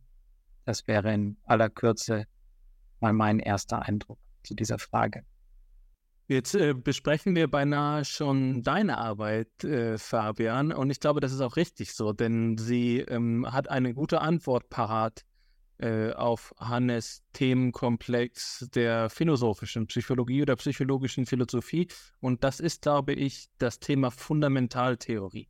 Der Anspruch bei Gerd Jüttemann mit seinem Werk, ähm, gerade in den letzten Jahren, etwas zu leisten, was ein Fundament schafft. Und äh, das ist wohl traditionell ein ähm, von der Philosophie vorgetragener Anspruch, ein bisschen in die Antike zurückweisendes ähm, Konzept, dass die, ähm, die Philosophie die Königin unter den Wissenschaften sei. Und ähm, das hast du diskutiert in, in deinem Aufsatz und bist zu klaren Worten gekommen, wie du das einschätzt und du gehst dabei zurück auf einen anderen Aufsatz, der vormals schon auf ähm, Jüttemanns historische Psychologie eingegangen ist, nämlich von Carlos Cornejo, der, äh, den ich zufälligerweise kenne, Äh, einerseits, weil er mal Gastwissenschaft, ähm, Wissenschaftler in Heidelberg gewesen ist, da könnte man meinen, ich würde ihn kennen, aber nein, ich kenne ihn auf anderen Wegen, ein chilenischer Kollege. Ähm, und er hat also ähm, die Fundamentaltheorie angerissen und äh, sie auch beschrieben. Ich möchte jetzt hier nur ein paar Sätze aus seiner Arbeit von 2014 ähm, aus dem Journal Culture and Psychology zitieren. Da sagt er, hm, a fundamental theory is also not another micro theory in the accumulative construction of knowledge according to the implicit conception of science uh, as it exists in most part of American psychology. Rather, it is a rational reconstruction of a new perspective concerning an issue. The search for a fundamental theory implies reflection on the subject matter and investing time in defining the correct units of analysis in the discipline. The construction of a fundamental theory is a vertical rather than a horizontal effort. It does not put theories in a continuous, unique developmental line, but it seeks for their roots and hence their similarities and differences. Was hier die Zusammenfassung von Carlos Cornejo anbietet, ist zu sagen, Fundamentaltheorie kann die Aufgabe der theoretischen Psychologie erfüllen. Sie ähm, bestimmt den Gegenstand der Wissenschaft und sie kann die verschiedenen Theorien zueinander ins Verhältnis rücken. Und äh, die Kritik, äh, die du daran geäußert hast, Fabian, möchte ich eben auch ähm, vortragen und ich glaube, dass sie angemessen ist und dass sie gut begründet ist, so wie ich Jüttemanns ähm, Texte selbst kenne.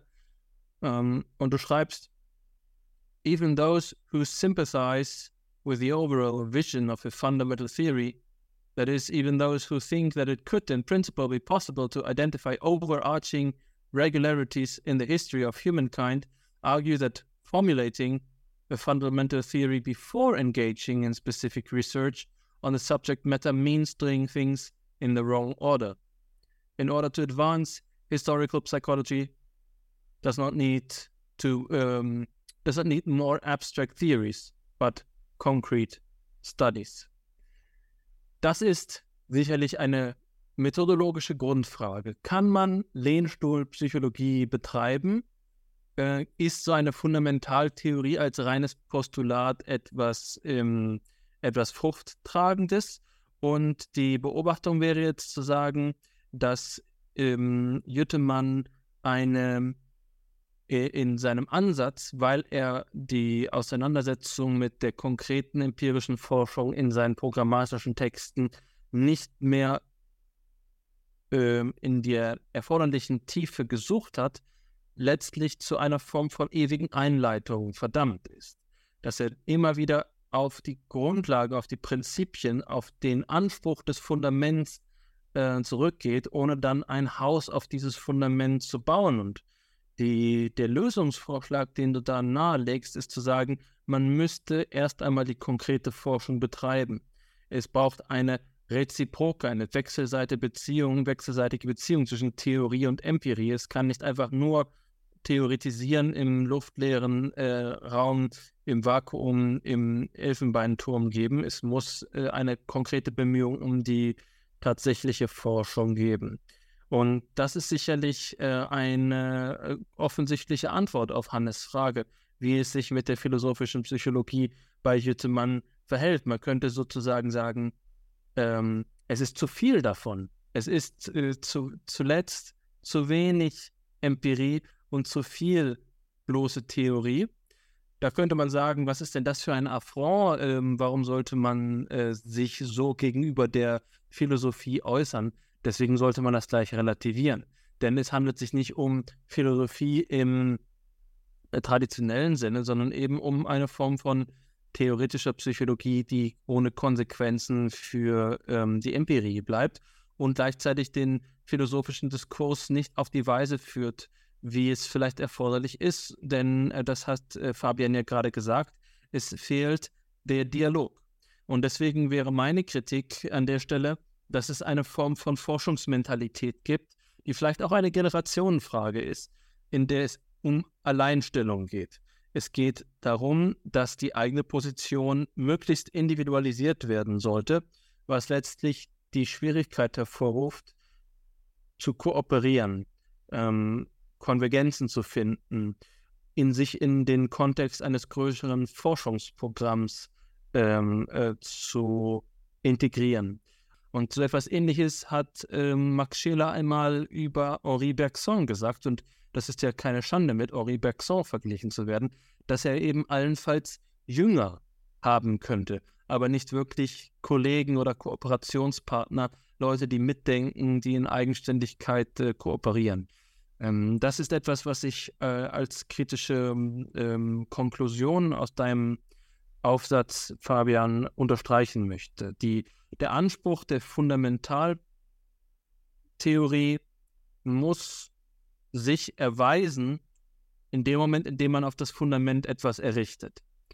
Äh, das Fundament für sich selbst ist nur eine Bodenversiegelung. Das, das, äh, das reicht noch nicht. Vielleicht darf ich dazu kurz noch eine Ergänzung machen. Ähm, ich gehe einmal ganz kurz auf die Metaebene, um das vielleicht noch mitzusprechen.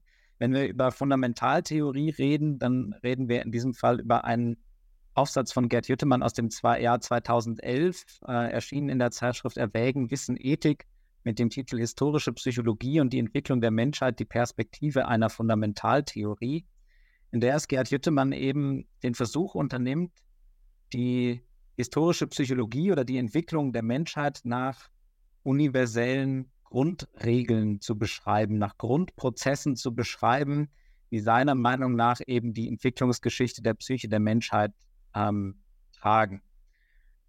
Und ich will ähm, meinen eigenen Standpunkt, den Alexander ja schon schön äh, zusammengefasst hat, nicht noch einmal wiederholen, aber noch auf einen weiteren Punkt hinweisen, der mir da mit im Raum zu stehen scheint und der noch einmal mit dem Inversionsprinzip zu tun hat, das wir vorhin angesprochen haben.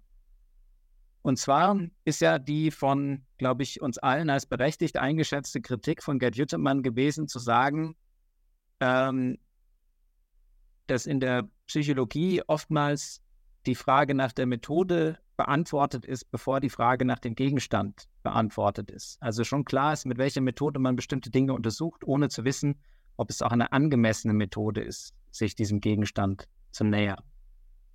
Und was Gerd Jüttemann stattdessen in Abgrenzung dazu anstrebt, ist eben etwas, das er als reine Beobachtungen einmal beschrieben hat an, an einer Stelle. Oder er sucht nach Aussagen, die dann allgemein zustimmungsfähig sind, wie er das ausdrückt. Und so ein bisschen ist so das Unternehmen auch mit seiner äh, Fundamentaltheorie, dass er so nach einem archimedischen Punkt sucht und sagt, wie können wir denn einen Ausgangspunkt für gemeinsame äh, Unternehmungen finden, der eben keine bestimmte Theorie voraussetzt und der keine bestimmte Perspektive voraussetzt, sondern der erst einmal nur beschreibt.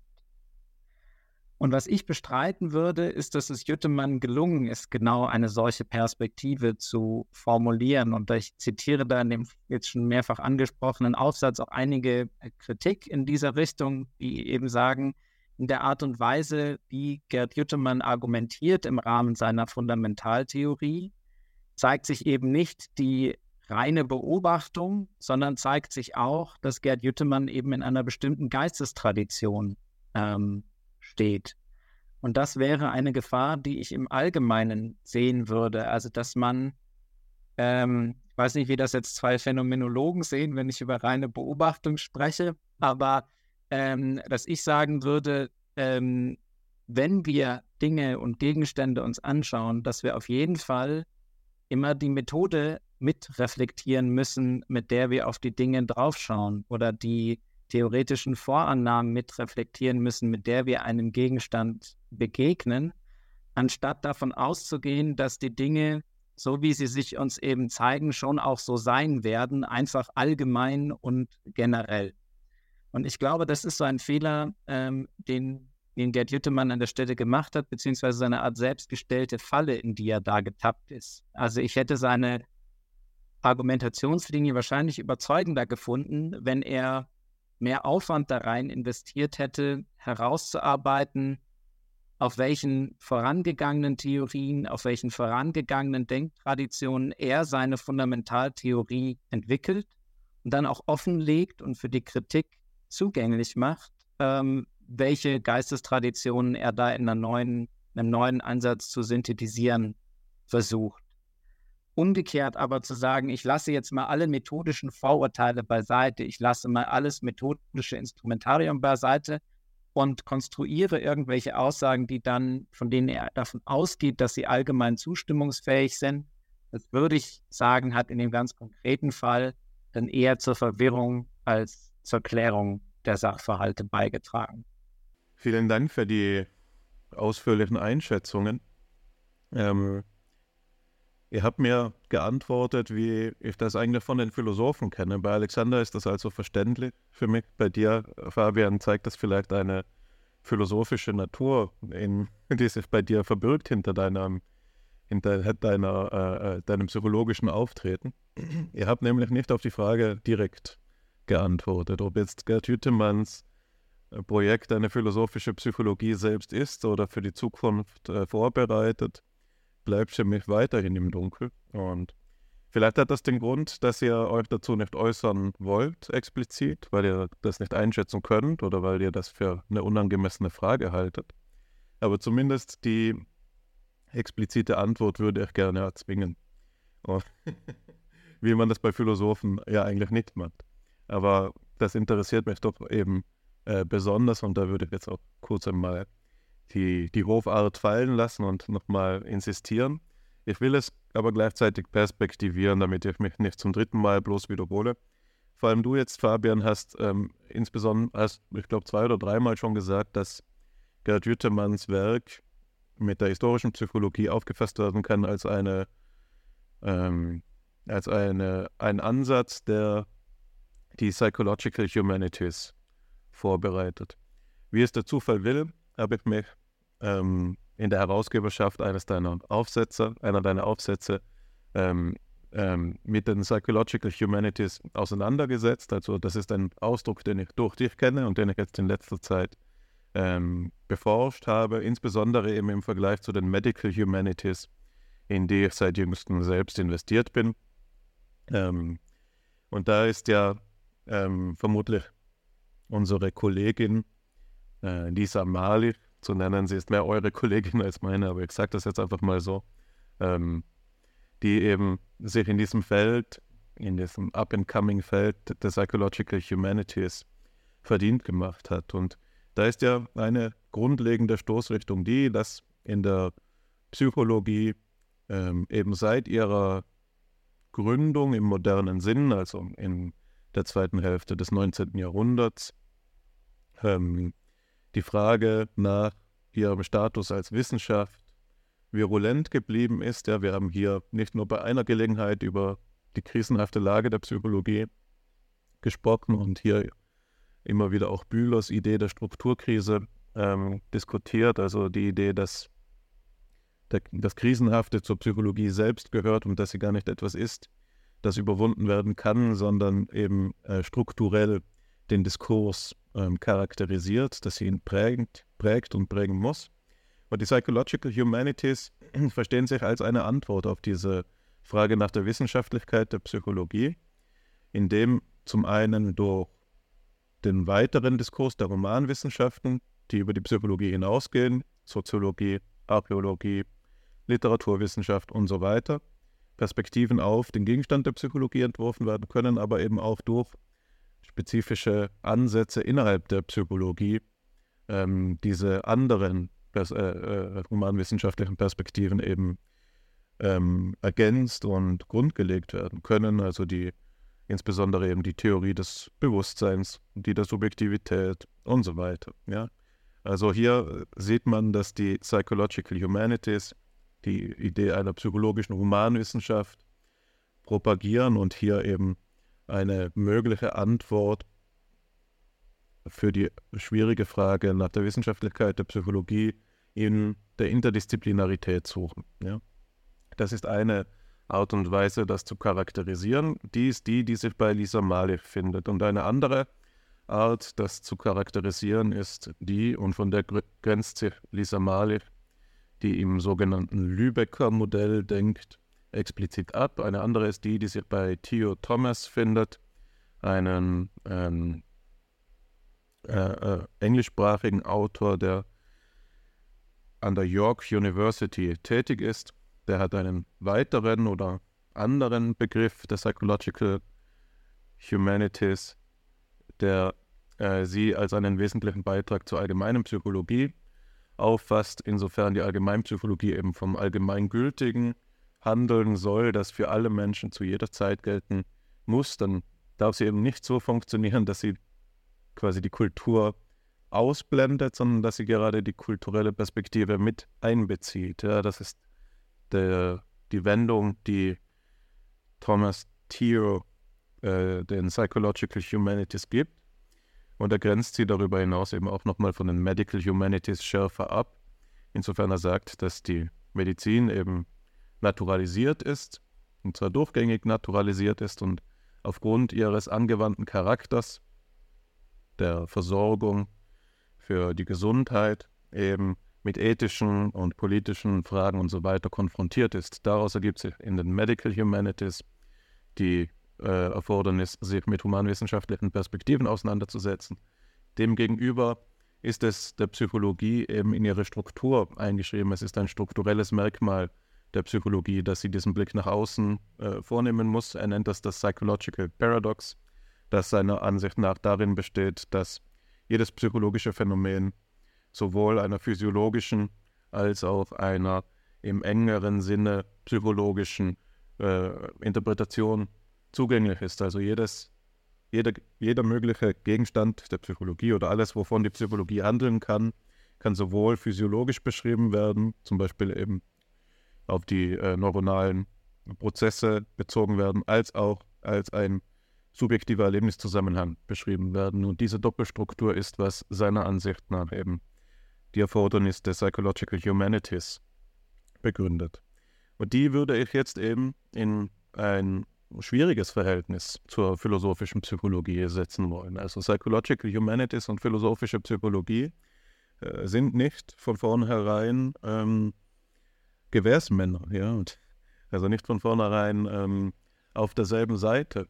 Ja, das sind, man kann sie eben auch auffassen als konkurrierende Perspektiven.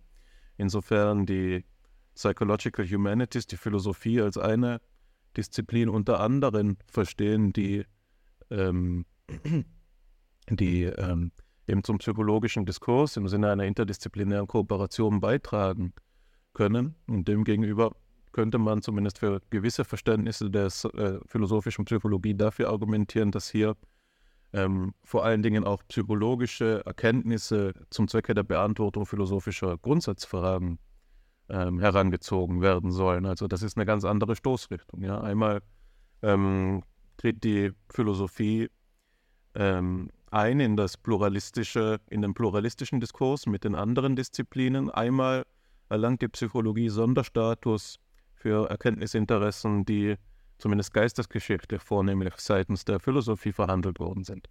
Natürlich steht bei beiden Disziplinen jetzt ein umfangreicherer Diskurs und ähm, unsere Podcastgespräche hier bei FIPSI sind, wenn sie so, schon sonst nichts sind, zumindest ein Ausdruck davon, wie schwierig es ist, überhaupt die Idee der philosophischen Psychologie festzuzurren. Ja. Also ich will nicht sagen, das, was ich jetzt gesagt habe, wäre das Einzige, wie das verstanden werden kann, aber es ist zumindest eine mögliche Art, hier die Spannung zu den Psychological Humanities aufzubauen. Und jetzt habe ich jetzt, habe ich ja gesagt, ich gebe Kontext und äh, um meine Frage zu präzisieren, der ist jetzt bereitgestellt. Vor, diesen Aus, vor dem Hintergrund dieser Ausführungen will ich es eben noch einmal versuchen. Ist Jüttemann in eurer Ansicht jemand, der auf die Psychological Humanities zuarbeitet? Oder ist er jemand, der auf die philosophische Psychologie zuarbeitet? Pistole auf die Brust. Ich spüre sie erstmal auf meiner Brust. Ich habe mir schon am Anfang äh, deiner Ausführungen ähm, ein endgültiges Urteil äh, aufkommen lassen. Und jetzt hast du die Frage nochmal äh, variiert. Aber ich, ich will sie erst nochmal in ihrer ursprünglichen Fassung beantworten. Ich glaube, dass Jüttemann keine philosophische Psychologie äh, geschaffen hat. Dafür spielt der Begriff der Philosophie und der Diskurs der Psychologie, äh, der Philosophie eine zu geringfügige Rolle in seinem Werk. Jetzt könnte man das relativieren, denn was philosophische Psychologie überhaupt sei, gilt es erstmal zu verhandeln und unter Umständen kann man auch de facto philosophisch argumentieren, obwohl man gar nicht Bezug nimmt auf die äh, philosophischen Kontexte. Also nach meinem Dafürhalten ist die Bemühung, ähm, und das ist vielleicht auch die Frage, welchen Nutzen so eine, ähm, so eine Schubladenzuordnung überhaupt haben kann, ist die Bemühung, sich auf die Philosophie zuzubewegen, gering, auch wenn ich weiß, dass Jüttemann mit Philosophinnen und Philosophen ja durchaus Umgang gepflegt hat und sich sehr um sie bemüht hat, wie die Reihe zeigt. Ich ähm, weiß zum Beispiel, dass er sich um Jürgen Mittelstraß bemühte, dass sie beide eine Freundschaft verbunden hat und ähm, Dementsprechend kann man nicht sagen, dass er ein philosophieabgewandter Mensch gewesen ist. Wenn man jetzt aber sein Werk betrachtet und die Idee der Fundamentaltheorie und so fort, die wir eben kontextualisiert haben, dann glaube ich ist nicht, dass es sich um philosophische Psychologie handelt. Ähm, so viel also äh, kann ich dir mit der Pistole auf der Brust sagen. Was jetzt Medical und ähm, Psychological Humanities betrifft, ist es ein sich im Stehen befindlicher Diskurs. Wenn wir integrative Humanwissenschaften stattdessen sagen, dann ähm, statt, statt Psychological Humanities, dann ist das hier deckungsgleich. Ich bin mir sehr sicher, dass Jüttemann ein Anschlussautor äh, für die integrative Humanwissenschaft ist. Ich glaube, dass es da einen fließenden Übergang geben kann, dass man sich nicht verdrehen muss, um Jüttemann in diesen Kontexten zu zitieren. Deswegen ähm, ist mir da leichter fällt zu sagen, dass er das äh, dass er sich darum bemüht hat, auch wenn es sozusagen diese New Wave, diesen New, New Wave-Charakter bei ihm vielleicht eher nicht gegeben hat, ähm, äh, gerade in dem internationalen Sinne. Naja, ähm, dann möchte ich aber noch den Punkt erwähnen, an dem wir jetzt ja mehrfach angekommen sind, in dem dieses Inversionsprinzip er, er, erwähnt wurde, über das Fabian ja 2020 zusammen mit Roland Meyerhofer einen Aufsatz in Frontiers in Psychology geschrieben hat.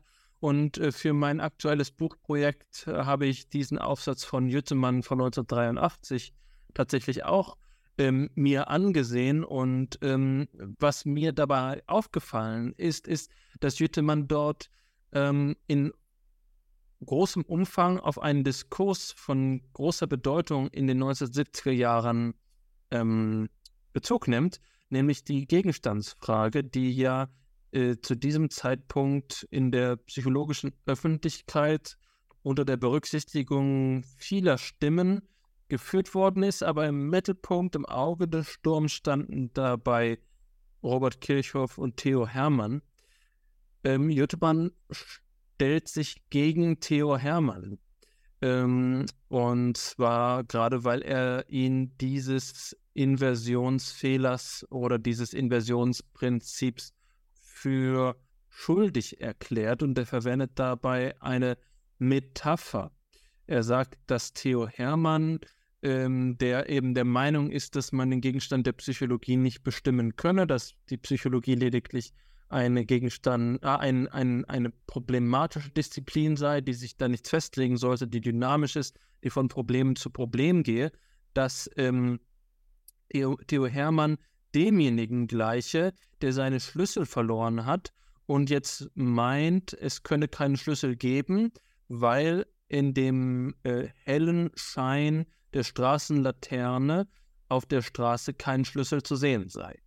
Äh, das ist die, ähm, die Argumentation, die dabei naheliegt. Er will also sagen, ähm, wenn man sich darauf verlässt, dass die Gegenstandsfrage in den positiven Bereich, an den äh, operationalistischen Bereich der Psychologie, der durch Methoden erschlossen werden kann, der durch die Forschungsmethoden der quantitativ-qualitativen Art erschlossen werden kann, fallen müsse, dann bleibt äh, eine Antwort aus.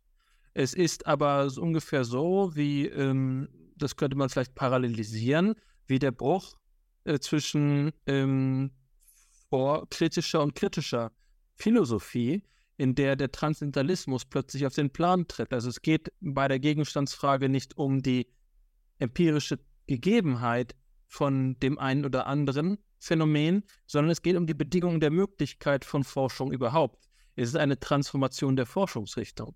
Und ich glaube, dass fühlte man mit so einer Argumentation, die ich vielleicht auch eher in ihn hineinlese, als dass sie tatsächlich gegeben wäre, durchaus philosophischen Ansprüchen genügen kann, wenn er sagt, dass ähm, die Gegenstandsfrage grundsätzlich sei und grundsätzlicher als die Methodenfrage in der Psychologie.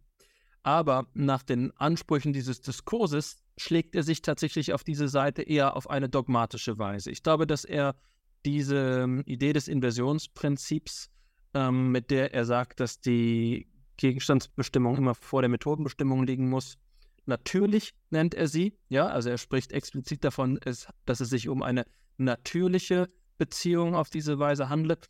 Ähm, das kann man ja durchaus äh, historisch traditionell herleiten. Diese Auffassung war ja schon Aristoteles. Aber das ist noch keine gelungene Argumentation, ähm, das als natürlich zu deklarieren. Deswegen ähm, würde ich hier die, die äh, Ambivalenz äh, artikulieren. De facto ist diese Argumentation über die Gegenstandsfrage schon auf metawissenschaftlichem, wissenschaftstheoretischem Terrain, aber die Güte der Argumentation ist nicht ausreichend, um sozusagen in, in Hinsicht der, in philosophischer Hinsicht de, den Grad an ähm, kritischer äh, Reflektiertheit und, und kritischer Diskursanalyse einzuholen, der gerade eben nötig wäre, um, um etwas im authentischen Sinne Beitrag zur Philosophie zu nennen. Ich kann dem, was Alexander gesagt hat, im Großen und Ganzen nur zustimmen. Ich würde eher noch zwei, drei Fußnoten zur Verdeutlichung ergänzen. Also um jetzt die Pistole von meiner Brust auch wegzubekommen, ich würde der, wenn man es in einem Satz ausdrücken will, der Einschätzung zustimmen. Ich würde Gerd Jüttemann auch ähm, eher den Psychological Humanities als der ähm, philosophischen Psychologie zurechnen wollen, mit allen definitorischen Schwierigkeiten, die jetzt auch schon ähm, gerade angesprochen wurden. Ich glaube, es gibt bei der Zuordnung ähm, zwei oder eine weitere Schwierigkeit, nämlich dass wenn wir ähm, auf Gerd Jüttemanns Werk zurückblicken, wir auf ein Werk zurückblicken, das 40 oder fast 50 Jahre umspannt. Und er natürlich innerhalb dieser 40 oder 50 Jahre seinen Standpunkt in mancher Nuance auch verschoben hat. Und um das ganz konkret zu machen, es gibt eine Reihe von Publikationen, in denen es für mich danach klingt, ähm, als würde er die, verknappe es jetzt, die quantitativ-experimentelle Psychologie um eine romanwissenschaftliche Perspektive ergänzen wollen. Ähm, und das wäre ja dann vielleicht so im Sinne der Psychological ähm, Humanities, zu sagen, naja, wir haben neben diesem, diesem quantitativ statistisch ausgerichteten Ansatz eben auch eine ganze Reihe von Ansätzen, die aus einer anderen Richtung kommen. Und es gibt aber andere Publikationen, in denen er sich deutlich unversöhnlicher und deutlich kritischer äußert und sagt, diese ganze Art und Weise, psychologische Forschung zu äh, betreiben, also über Quantifizierung, über experimentelle Methoden, das geht eigentlich immer am Wesentlichen des Gegenstands vorbei. Eigentlich müssten wir nicht die Psychologie ergänzen, sondern eigentlich bräuchten wir eine neue Psychologie. Und zwischen diesen beiden Standpunkten scheint mir Jüttemann immer wieder so ein bisschen auch zu wechseln, je nach, je nach Publikation, je nach Kontext.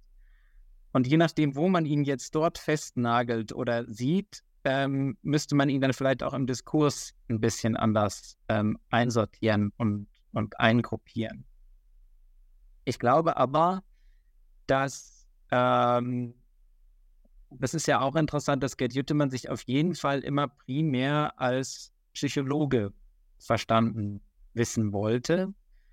Ähm, man hätte ihm ja mit seinen Ansätzen auch sagen können, er gehört eigentlich in die Geschichtswissenschaften oder er spielt in den Geschichtswissenschaften irgendwie eine bestimmte Rolle, hat halt noch eine psychologische Prägung oder dergleichen. Aber er hat sich schon sehr fest in der Psychologie beheimatet gesehen. Ähm, und er hat ja zumindest auch ähm, in Zeiten seiner Publikation, in gewissen Zeiten seiner Publikationstätigkeit. Wir haben über Hans Thome und Biografieforschung zumindest en passant vorhin schon gesprochen. auch versucht, Methoden zu entwickeln, mit denen dann eben nicht quantitativ, aber qualitativ doch Daten erhoben werden sollen, Dinge ausgewertet werden sollen und so weiter, was ihn doch eigentlich auch fest in so einer, in der psychologischen Tradition seiner Zeit dann wiederum äh, verortet. Das als Ergänzung noch zu Alexanders Ausführungen. Ja, jetzt, ähm, jetzt bin ich zufrieden, vielen Dank. Das, ähm, ich habe jetzt so gerade ein Auge auf die Zeit, die schon recht fortgeschritten ist, weswegen ich jetzt in einem weiteren und vielleicht letzten Impuls noch einmal eine Richtungsänderung unseres Blickes äh, veranlassen möchte oder einen Impuls geben möchte, noch einmal ähm, über etwas Neues nachzudenken und ähm, für gerade für so eine ähm, späte Impulssetzung ist meines Erachtens der Blick in die Zukunft immer geeignet. Und jetzt haben wir uns ja zur Aufgabe gemacht, eine kritische Würdigung des Lebenswerkes äh, Gerhard Jüttemanns hier vorzulegen. Natürlich auch ein großer Anspruch. Aber dazu gehört eben auch die Frage nach dem Erbe, die Frage nach dem Vermächtnis, die Frage danach, was jetzt eben noch kommen wird. Wir haben jetzt eben schon äh, das Werk kritisch auseinandergesetzt und da ist das so, dass es eben die wissenschaftliche Tunlichkeit gebietet, dass man kein rein positives ähm, Urteil fällt oder dass man eben zumindest auch die Frage nach den Schwachstellen sich zu artikulieren traut. Das unterscheidet eben so eine Würdigung dann von einem bloßen Nachruf, was, hier bei, was wir hier bei FIPS ja nicht geben äh, wollen oder nicht zu geben vorhatten. Und jetzt ähm, denke ich gerade da, darüber nach, wie äh, Jütemanns Werk wohl noch wirken wird. Und ich denke dabei unwillkürlich an, deinen, an, eine, an einen Abstract, den ich von dir gelesen habe, Alexander. Du wirst Ende September bei der Deutschen Gesellschaft für Phänomenologische Forschungen zum Begriff der Normversuchperson sprechen. Ein Begriff, der aus Jütemanns Werk stammt, wenn ich mich nicht täusche und die Idee zum Ausdruck bringt, dass gerade unter der Perspektive der Persönlichkeitspsychologie die Normierung, die in den quantitativen Untersuchungsmethoden, die in der Psychologie ja ähm, Vor Vorreiterstatus, Vorrangstatus haben, ähm, zunichte gemacht wird, verkannt wird, ja, verfälscht wird. Also die Person zeichnet sich durch ihre individuelle Einmaligkeit aus, die Psychologie ist eine Wissenschaft geworden, die vor allen Dingen von Durchschnittswerten äh, äh, spricht, eine Wissenschaft, die aggregiert, zusammenfasst und Indizes erstellt, die auf einer Metaebene dann Schlüsse zulassen, aber eben dieses Individuum zusehends aus dem Blick verliert. Ja? Also es ist ein, ein kritischer Begriff, vielleicht ist das ein, eine Kampfvokabel sogar, die, der Ausdruck der Normversuchsperson. Es ist eben eine Versuchsperson, die normiert ist. Und das ist eben äh, zugleich, so viel will ich noch sagen, ein Begriff, der nicht aus der Luft gefallen ist, sondern an verschiedenen Stellen ebenso der Sache nach angeprangert worden ist, lange vorher, eine, eine gewisse Zeit vorher, ähm, zum Beispiel durch die ähm, kritische Psychologie, durch äh, Klaus Holzkamp, der in seiner Schrift zu den anthropologischen Voraussetzungen, den verborgenen anthropologischen Voraussetzungen der allgemeinen Psychologie eben auch davon spricht, dass es hier zu so etwas kommt wie einer äh, Normierung, einer äh, Verdurchschnittlichung, ja, einer Abstraktion auch äh, in der, ja, von der Einzelperson, die dann seines Erachtens eben auch im psychologischen Versuchsaufbau sich widerspiegelt dadurch, dass den Versuchspersonen, die eben keine Personen mehr sind, sondern die Personen, die in der Situation des Versuchs sich aufhalten, gar nicht mehr die Möglichkeit geben wird, sich frei zu verhalten. Also das, was das menschliche Verhalten gegenüber dem tierischen abgrenzt, nämlich ihre Freiheit, äh, seine Freiheit, was äh, zur Rechtfertigung auch wird, dass so ein Verhalten politischen Gehalt haben kann.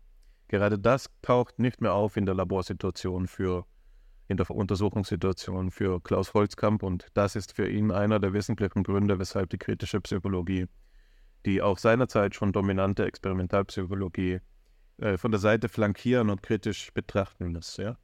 Also hier sieht man eine Möglichkeit, will ich, das will ich damit andeuten, wie Jütemanns Werk weitergedacht werden wird. Und natürlich liegt jetzt die Bitte nahe, Alexander, dass du das Ganze einmal einschätzt. Siehst du da im Begriff der Normversuchsperson ein ausgezeichnetes Potenzial äh, von Vokabular Jütemanns, an dem weitergedacht werden muss? Oder ist das einer unter vielen? Ich vermute ja zweiteres und würdest du vielleicht auch einen Sneak Preview geben in die Richtung, in die du da zu denken vorhast, wo du dir vielleicht ähm, auch von Jütemanns Ansatz dann abgrenzt, wo du weiterdenkst, wo du aber auch ihm treu bleibst. Das würde mich interessieren. Du machst mir Ehre, indem du hier meine ähm, also äh, skizzenhaften äh, ersten in diesem Vortrag dann hoffentlich äh, in, einem Monat materialisierten ähm, Bemühungen in, in, den Mittelpunkt stellst. Bei Gerd Jüttemann bin ich auf diesen Begriff gestoßen. Ähm, das ist äh, die, ähm, und ich, ich zitiere es hier kurz, diesen Ausdruck aus einem Text von 2008 äh, das Menschenbild einer absolut neutralen, vollkommen zeitlosen und zugleich kritiklos angepassten Durchschnittsperson. Die Idee der Durchschnittsperson und die taucht eben im Kontext seiner ähm, äh, kooperativen Kasuistik auf. Es geht darum, dass es ähm, eine äh, Weiterentwicklung der Psychologie geben muss, wie es hier äh, in dem Aufsatz heißt, ein Spaziergang mit Gerd Jüttemann.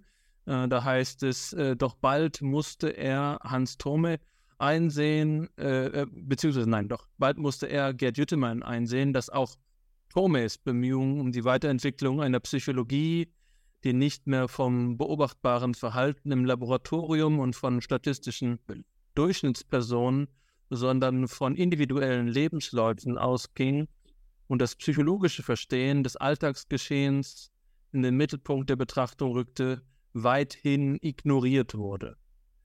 Ähm, das ist der, der Hintergrund. Also die Idee der Kritik an der Durchschnittsperson ist eine Kritik am Laboratorium, ähm, eine Kritik an der auf Statistik, äh, die, der, eine durch die Statistik determinierten Menschenbildes.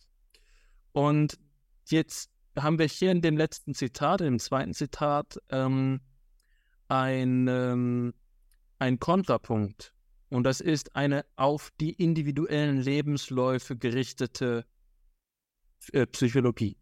So, und das ist jetzt für mich ein Punkt, bei dem ich erneut ganz aus meiner die Geschichte so wertschätzenden Geisteshaltung heraus sage, das hat es schon gegeben. Ähm, und zwar zum Beispiel und insbesondere in der Tradition von Wilhelm Dilthey. Wilhelm Diltheys Bemühung um eine Strukturpsychologie ist die Bemühung um eine Psychologie, die den Menschen als historisches, als historisches Lebewesen versteht und deswegen individualisiert. Und deswegen ist es auch kein Wunder, dass es ähm, also Diltheys Schüler und, wenn ich mich richtig erinnere, Schwiegersohn Georg Misch gewesen ist, der die Biografieforschung in der Psychologie begründet hat oder zumindest mitbegründet hat. Ähm, die, ähm, die Bemühung um eine Anerkennung der menschlichen Individualität steht hier als Kontrapunkt. So, und auf dem Hintergrund kann es jetzt zwei Ein Antworten geben. Die eine Frage ist jetzt, was wollte Jüttemann damit machen? Und diese Antwort kann ich noch nicht gut genug geben, weil ich sein Werk noch nicht gut genug kenne. Vielleicht liegt da noch etwas begraben, was ich noch nicht äh, sehe als ein Potenzial. Und das hat damit zu tun, dass ich diese Skepsis habe, dass ich selbst einmal mit Jüttemann ähm, äh, ähm, im, im, Schriftverkehr auf Dilthey zu sprechen gekommen bin.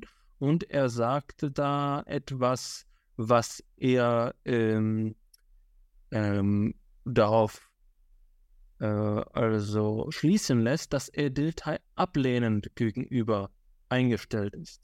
Und zwar, weil Dilthey zu historisch und zu wenig psychologisch gewesen ist. Was eine wichtige, ein, ein wichtiges Detail ist. Ähm, er sagt äh, so etwas sinngemäß wie, dass wir eine psychologisch fundierte Art der Geschichtsdarstellung brauchen. Also nicht eine historisch fundierte Psychologie, sondern eine psychologisch fundierte äh, Historie, ähm, eine Geschichtswissenschaft, dass hier die Psychologie zur Grundlage anderer Wissenschaften wird. Und das ist vielleicht ein naheliegendes Missverständnis, dass man bei Jüttemann vermutet, er wolle die Psychologie durch die Geschichtswissenschaft grundlegen. Und dort ist ja auch die Frage gestellt, ist er vielleicht eher in der ähm, Geschichtswissenschaft aufgehoben? Und zumindest aus diesem einen Satz, aus einem, einem Schriftwechsel, kann man die Hypothese, die exegetische Hypothese herleiten, dass er sich mehr als Psychologe denn als Historiker verstanden hat. Und deswegen will ich sagen, ich weiß noch nicht genau, was ähm, Jüttemanns Auffassung der Durchschnittsperson ist. Es ist vielleicht nicht diejenige, die mit, mit ähm, Details, also sozusagen die Gegenposition zur Durchschnittsperson, das das Individuum, das biografische Individuum. Es ist vielleicht nicht die Dilthey-Misch-Tradition, die er einfach wiederbeleben möchte. Und ähm, in diesem Sinne will ich auch sagen, dass die phänomenologische Perspektive, die ich ja in dem Vortrag, den du jetzt erwähnt hast, ähm, anreißen möchte, und jetzt hast du mich hier um einen, einen Einblick in, äh, in meine Gedankengänge gebeten, die noch nicht ausreichend gereift sind, aber das wird sicherlich die Bemühung darum sein, die statistische, die sogenannte statistische Durchschnittsperson in ihrem, ähm, in ihrem epistemischen Wert auch anzuerkennen. Das heißt, die klare Kontraposition, die klare Opposition zwischen einer naturwissenschaftlich ähm, ahistorischen und einer ähm, historisch geisteswissenschaftlichen Psychologie sehe ich nicht ausreichend begründet. Glaube, dass es hier zu einer ähm, Konfrontation gekommen ist, die man aufheben kann, im hegelianischen Sinne vielleicht sogar aufheben kann, aber jenseits derer man weiterdenken kann. Und das heißt, es muss auch zu einer gewissen Würdigung, einer epistemologischen Würdigung der statistischen Auffassung des, äh, der Stichprobenforschung geben und gleichzeitig eben einer epistemologischen Einschränkung. Und dann wiederum die Frage der Verschränkung der beiden Perspektiven. Ähm, das, das ist etwas, bei dem ich sozusagen den Kontrast nicht ganz so verabsolutieren wollen würde. Ich glaube durchaus, dass er wieder besteht und dass die Kritik begründet und sinnvoll ist, aber ich glaube nicht, dass damit das letzte, letzte Wort gesagt ist. Äh, zur Zukunft, und das war ja dein Ausgangspunkt, zur Zukunft der integrativen Humanwissenschaft, der historischen Psychologie, der Psychogeneseforschung, der komparativen Kasuistik und so weiter und so fort, glaube ich, dass man sicher sein kann, dass es äh, Gerd Jüttemann gelungen ist, ähm, ein Erbe zu hinterlassen, das fortbestehen wird. Es ist die Frage, wie genau das fortbestehen kann. Denn das sehe ich ebenso, wie es Fabian selbst dargestellt hat und was ich vorhin auch mit den Fundamentsmetaphern sagen wollte. Äh, gibt es hier eine Agenda, eine Systematik? Was genau ist gegeben? Ist Gerd Jüttemanns Lebenswerk ein System geworden? Ähm, daran will ich zweifeln. Vielleicht ist er eher der Verkünder, der Täufer einer späteren Forschungsart. Hoffentlich ist er eben gerade nicht der ähm, der letzte Eremit, der aufgrund seiner ganzheitspsychologischen Herkunft eigentlich nur anachronistisch ist. Das will ich hoffen. Ja, es wird sicherlich ein Kampf sein.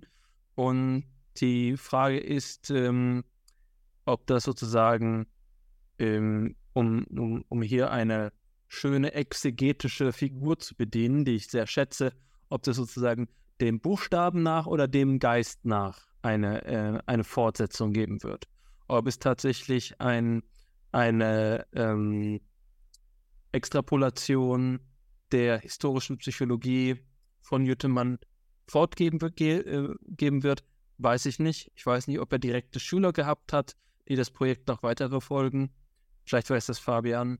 Es gibt sicherlich Leute wie uns selbst hier, die drei, die wir hier zusammengekommen sind, die zu einer äh, dauerhaften Wertschätzung und der Bemühung um, um, um Fortsetzung im Geiste, nicht im Buchstaben imstande sind und darum bemüht sein werden. Ja, bevor ich äh, zu dem Blick auf die Zukunft komme, möchte ich noch eine Fußnote nachtragen, weil Hannes vorhin äh, Klaus Holzkamp äh, angesprochen hat und auch die, den Aufsatz zu den versteckten anthropologischen Grundannahmen der allgemeinen Psychologie. Das sind durchaus alles Dinge, derer sich äh, Gerd Jüttemann auch bewusst war und die in seinen Werken auch aktiv rezipiert werden. Ich habe gerade hier nebenbei nochmal sein Buch Psyche und Subjekt äh, aufgeschlagen. Da gibt es einen ganz einen längeren Abschnitt, in der er sich mit Holzkamp auseinandersetzt und am Ende dieses Abschnitts heißt es dann, Zitat, die wissenschaftliche Bedeutung von Holzkamps frühen Arbeiten erschöpft sich nicht in seiner Kritik an den anthropologischen Voraussetzungen und am Methodendiktat der damals wie heute vorherrschenden Psychologie.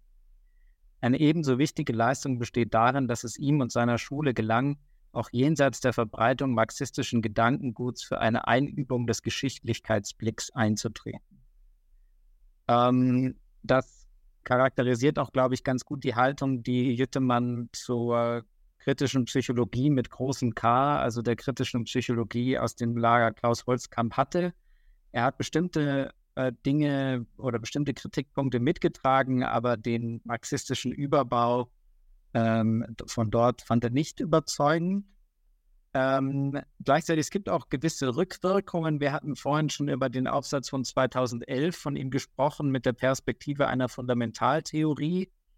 Das war damals so eine Art Target-Artikel, der kommentiert wurde von, ich glaube, 40 weiteren Personen. Und ein Kommentar äh, dazu stammt auch von Morus Markart, der ja so eine Art Klaus Holzkamp-Schüler ist und der natürlich dann Rückfragen an Jüttemanns historische Psychologie aus der Perspektive der kritischen Psychologie mit großem K ähm, stellt. Also man sieht ähm, ganz aneinander vorbeigelebt äh, und vorbeigeschrieben haben diese Strömungen auf jeden Fall nicht. Und ähm, wie tief da jetzt die gegenseitige Beeinflussung und Befruchtung ginge, das müsste man vielleicht dann im Detail nochmal nachschauen und, und, klären. Aber ich glaube auch da, ähm, ich würde vermuten, dass Güttemanns Sprechen von der Normversuchsperson sich auch in gewissem Maße zumindest aus dieser Lektüre der Schriften von äh, Klaus Holzkamp zu diesem Thema herleitet ähm, wahrscheinlich. Und ich fand Alexanders Perspektive auf die Zukunft zu sagen, du weißt nicht genau, wie die Nachfolge von Güttemann äh, denn aussehen könnte, ob sie eher im Buchstaben oder eher im Geist ähm, besteht. Meine Tendenz wäre zu vermuten, äh, dass sie eher im Geist denn im Buchstaben äh, besteht. Ich habe ja gerade vorhin oder im Laufe unserer Diskussion auch schon darauf hingewiesen, welche Schwierigkeiten ich mit einzelnen Aspekten seines theoretischen Schaffens so sehe. Es gibt meines Wissens nach auch keine äh, Jüttemann-Schule. Es gibt einen, ähm, einen äh, Psychologen, Michael Sonntag, der äh, bei einer Reihe von Sammelbänden von ihm vertreten war, der auch selbst Bände herausgegeben hat, der aber meines Wissens nach ähm, nicht im akademischen, äh, in der akademischen Welt gelandet ist. Also es gibt, glaube ich, keine direkte Schüler- oder Nachfolgesituation an der Stelle. Und wenn ich sage, dass ich eher an eine Nachfolge im Geist glaube, dann kann ich ja vielleicht auch mal versuchen, abschließend zusammenzufassen, worin ich denke, dass diese Nachfolge im Geiste bestehen könnte. Ich glaube, wir haben die wesentlichen Punkte eigentlich genannt. Ähm, ich fand, fand Gerd Jüttemann insofern eine inspirierende Person, weil er ein Beispiel dafür ist, ähm, dass jemand konsequent seinen eigenen Forschungsinteressen und seinen eigenen Forschungsschwerpunkten folgt. Im Gegensatz dazu, dass jemand den Themen folgt, die die meisten Zitationen versprechen oder die meisten eingeworbenen Drittmittel versprechen äh, oder das meiste Ansehen versprechen, sondern er sich konsequent auf einen Pfad begeben hat, von dem er glaubte, dass er wert ist, beschritten zu werden. Und wir hatten vorhin auch schon angesprochen, dass er eben vielen jungen Wissenschaftlerinnen und Wissenschaftlern äh, Bühnen geboten hat oder versucht hat, Bühnen zu bieten.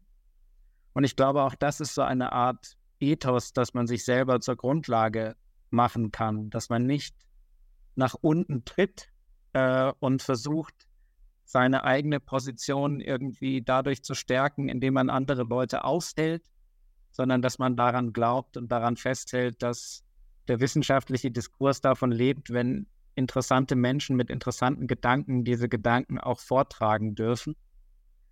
Und wann immer man eben selber in der Position ist, dann vielleicht Bühnen bieten zu können für junge Nachwuchswissenschaftlerinnen und Wissenschaftler, man sich an dieses Vorbild erinnern kann und ähm, ähnlich dann äh, mit das Beispiel auch nachfolgen lassen kann.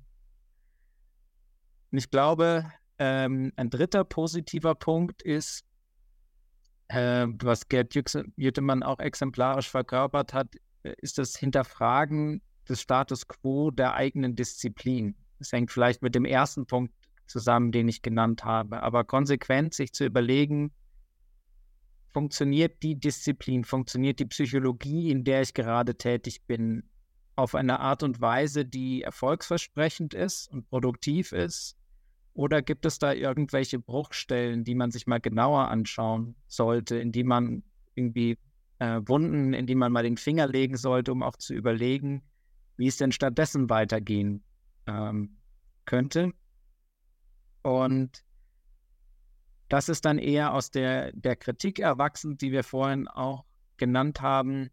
Vielleicht so der, der abschließende Punkt zu sagen, ähm, ich glaube, dass Positionen jenseits eines wie auch immer gearteten Mainstreams immer dann bessere Chancen haben, gehört zu werden, wenn sie nicht gegeneinander, sondern miteinander arbeiten. Also Hannes, du hattest vorhin zum Beispiel diese unterschiedlichen Definitionen der Psychological Humanities angesprochen und du hast ja deutlich gemacht, dass es kein oberflächlicher Unterschied ist, sondern schon konzeptuelle Unterschiede auch dahinter stehen.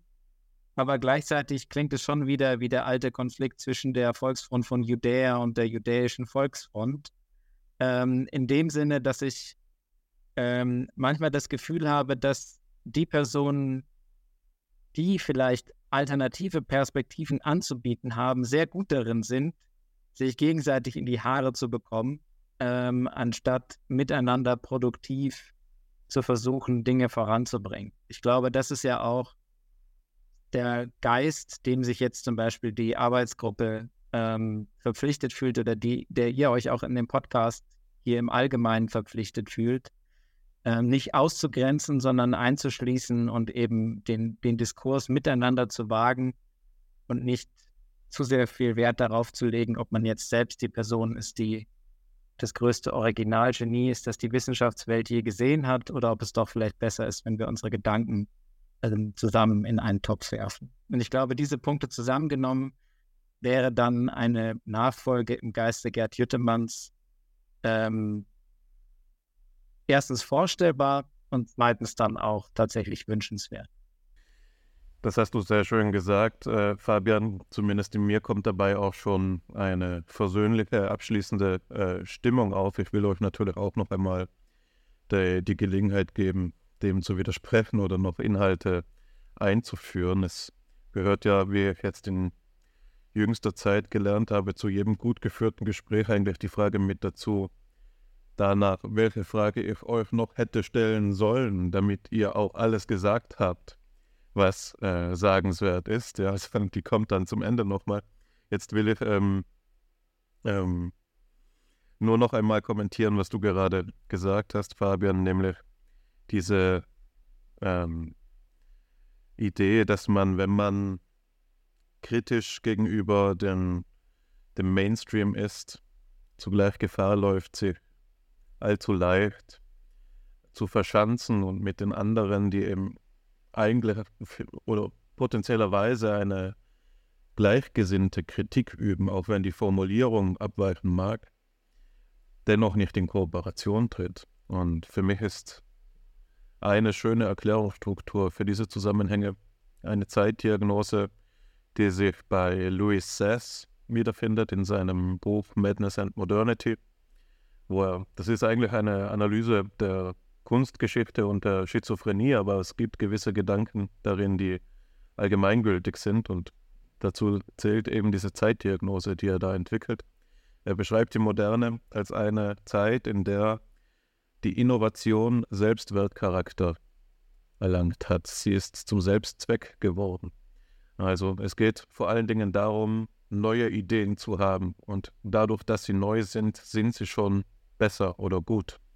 Und es geht also, und das meint er, ist da der Geist, der hinter dieser Idee des fortwährenden Kommentierens und Kritisierens ähm, steckt. Also nicht so wie in der Idee der Philosophia perennis, dass in der Idee der Philosophie beispielsweise eben angelegt liegt, dass sie immer von vorne anfangen muss. Ja, also jeder Denker muss sein eigenes System entwerfen oder eine eigene Perspektive entwerfen, damit es verdient, Philosophie genannt zu werden, weil dahinter die Idee der Grundsätzlichkeit stecken würde, sondern im Gegenteil, ähm, es geht nur noch um das Neue, ganz gleich wie grundsätzlich es angelegt ist. Ja? Und dieser Geist ist, denke ich, einer, der sich eben auch wiederfindet in der in dann manchmal unproduktiven Abbaubewegungen der Kritiker des Mainstreams, die nicht zu angemessenen, korrespondierenden, komplementären Aufbaubewegungen ähm, ähm, gelangen, ja, und weil es eben oft dann an sozialen ähm, ähm, ja, Verbündungsstrategien fehlt. Ja. Die, es kommt da eben zu einem Abbau ohne entsprechenden Aufbau, das will ich sagen. Und ähm, ein schönes Gegenprogramm hast du skizziert im Geiste Gerd Hütemanns.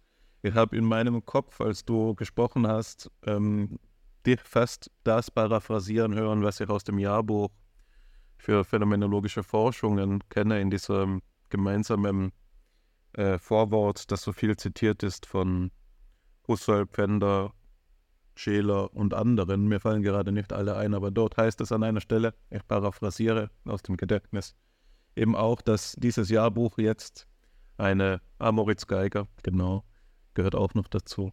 Da heißt es an einer Stelle, dass dieses Jahrbuch jetzt eben explizit nicht ein Tummelplatz vager reformatorischer Ideen sein soll, sondern eine Stätte ernsthafter wissenschaftlicher Arbeit.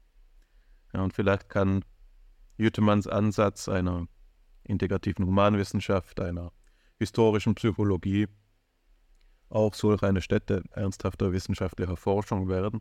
Ich würde mich darüber zumindest sehr freuen. Ich würde unserem Gast gerne das letzte Wort lassen und ähm, die Gedanken, die du nun geäußert hast, haben in mir ganz andere Assoziationen erweckt, also als du von Aufbau und Abbau gesprochen hast. Und das ist beinahe schon etwas rührselig, habe ich ähm, Reflexionen auf, das Tra auf die Tragik des Ablebens von großen Geistern ähm, in mir aufkeimen gespürt. Und damit möchte ich natürlich in keiner Weise die Individualität des Todes geringschätzen, die Unvergleichlichkeit, die, ähm, ähm, die Einzigartigkeit jedes Lebens. Doch im großen Geist haben wir ja doch nochmal ein Urereignis, ein, eine, eine Charaktergröße, die in der Öffentlichkeit auch für eine Haltung gestanden hat, ein Symbol ähm, und gleichzeitig eben einen Gelehrten wie bei Gerd Jüttemann, bei dem man sehr bedauern muss, dass jemand, der so das Wissen von so vielen äh, Enzyklopädien in seinem Geiste vereinen konnte, nun nicht mehr gefragt werden kann. Dass eine Lücke geschlagen ist, wo er gestanden hat, ähm, das ist die Tragik des Verlustes, ähm, die zur Tragik äh, des Todes schlechthin noch hinzukommt, des Verlustes eines Gelehrten. Jemand, der Wissen gehabt hat, das vielleicht niemand nach ihm wiederhaben kann. Wissen, das vielleicht auch nicht in seinen Büchern aufgetaucht ist. Dort, wo wir noch vor ein paar Monaten eine Frage hätte schreiben können, so wie du gesagt hast, äh, der du, äh, Hannes, jetzt hier die Rolle des Gesprächsführers übernommen hast, ähm, dass man eine gute Frage hätte stellen müssen, um alles Sagenswürdige zu hören. So wäre das jetzt, ist, diese Gelegenheit hier jetzt endgültig äh, verronnen. Das äh, ist also eine, wie gesagt, etwas rührselige Kontemplation, die mir hier noch aufkommt und die das letzte sein wird, was ich zu dem bisher Gesagten ergänzen möchte. Ähm, es ist eine akademische Pflicht ähm, unsererseits, derer die Zeitzeugen von Jüttemanns Wirken gewesen sind, sein Vermächtnis in Erinnerung zu behalten und ihn in die Ahnenreihe der ähm, Geistesgrößen äh, einzufügen, womit ich sagen möchte, dass die ähm, Fragilität des, der Wissenschaft, der äh, Tradition der europäischen Rationalität darin besteht, dass jede Generation die volle Verantwortung trägt. Man darf sich da keine Lücke erlauben. Es gibt keinen, ähm, es gibt kein Jahrzehnt, in dem man die Wissenschaft ruhen lassen kann und dann wieder mal aufgreifen kann. Nein, man muss in jeder Generation weiterdenken.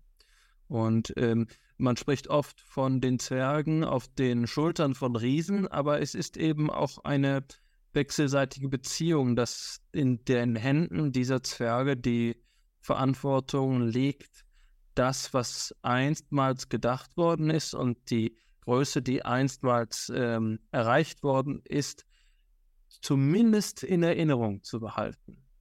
Ich habe den Eindruck, mein Schlussplädoyer vorhin fast schon vollständig gehalten zu haben, aber ein Gedanke kam mir doch noch im Anschluss an Alexander.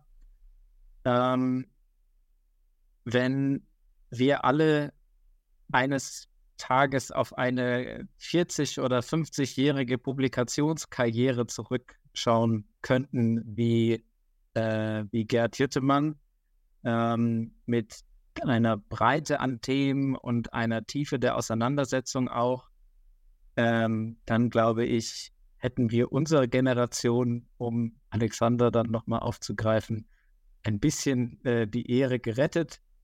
Und ich hoffe, ähm, dass wir in dieser Hinsicht nicht ganz auf der Strecke bleiben, sondern unser Teil dazu beitragen, ähm, psychologische und philosophische Ansätze auch in, in Zukunft hochzuhalten. Vielleicht eben nicht dem Buchstaben, aber zumindest dem Geiste Gerd Jüttemanns nach.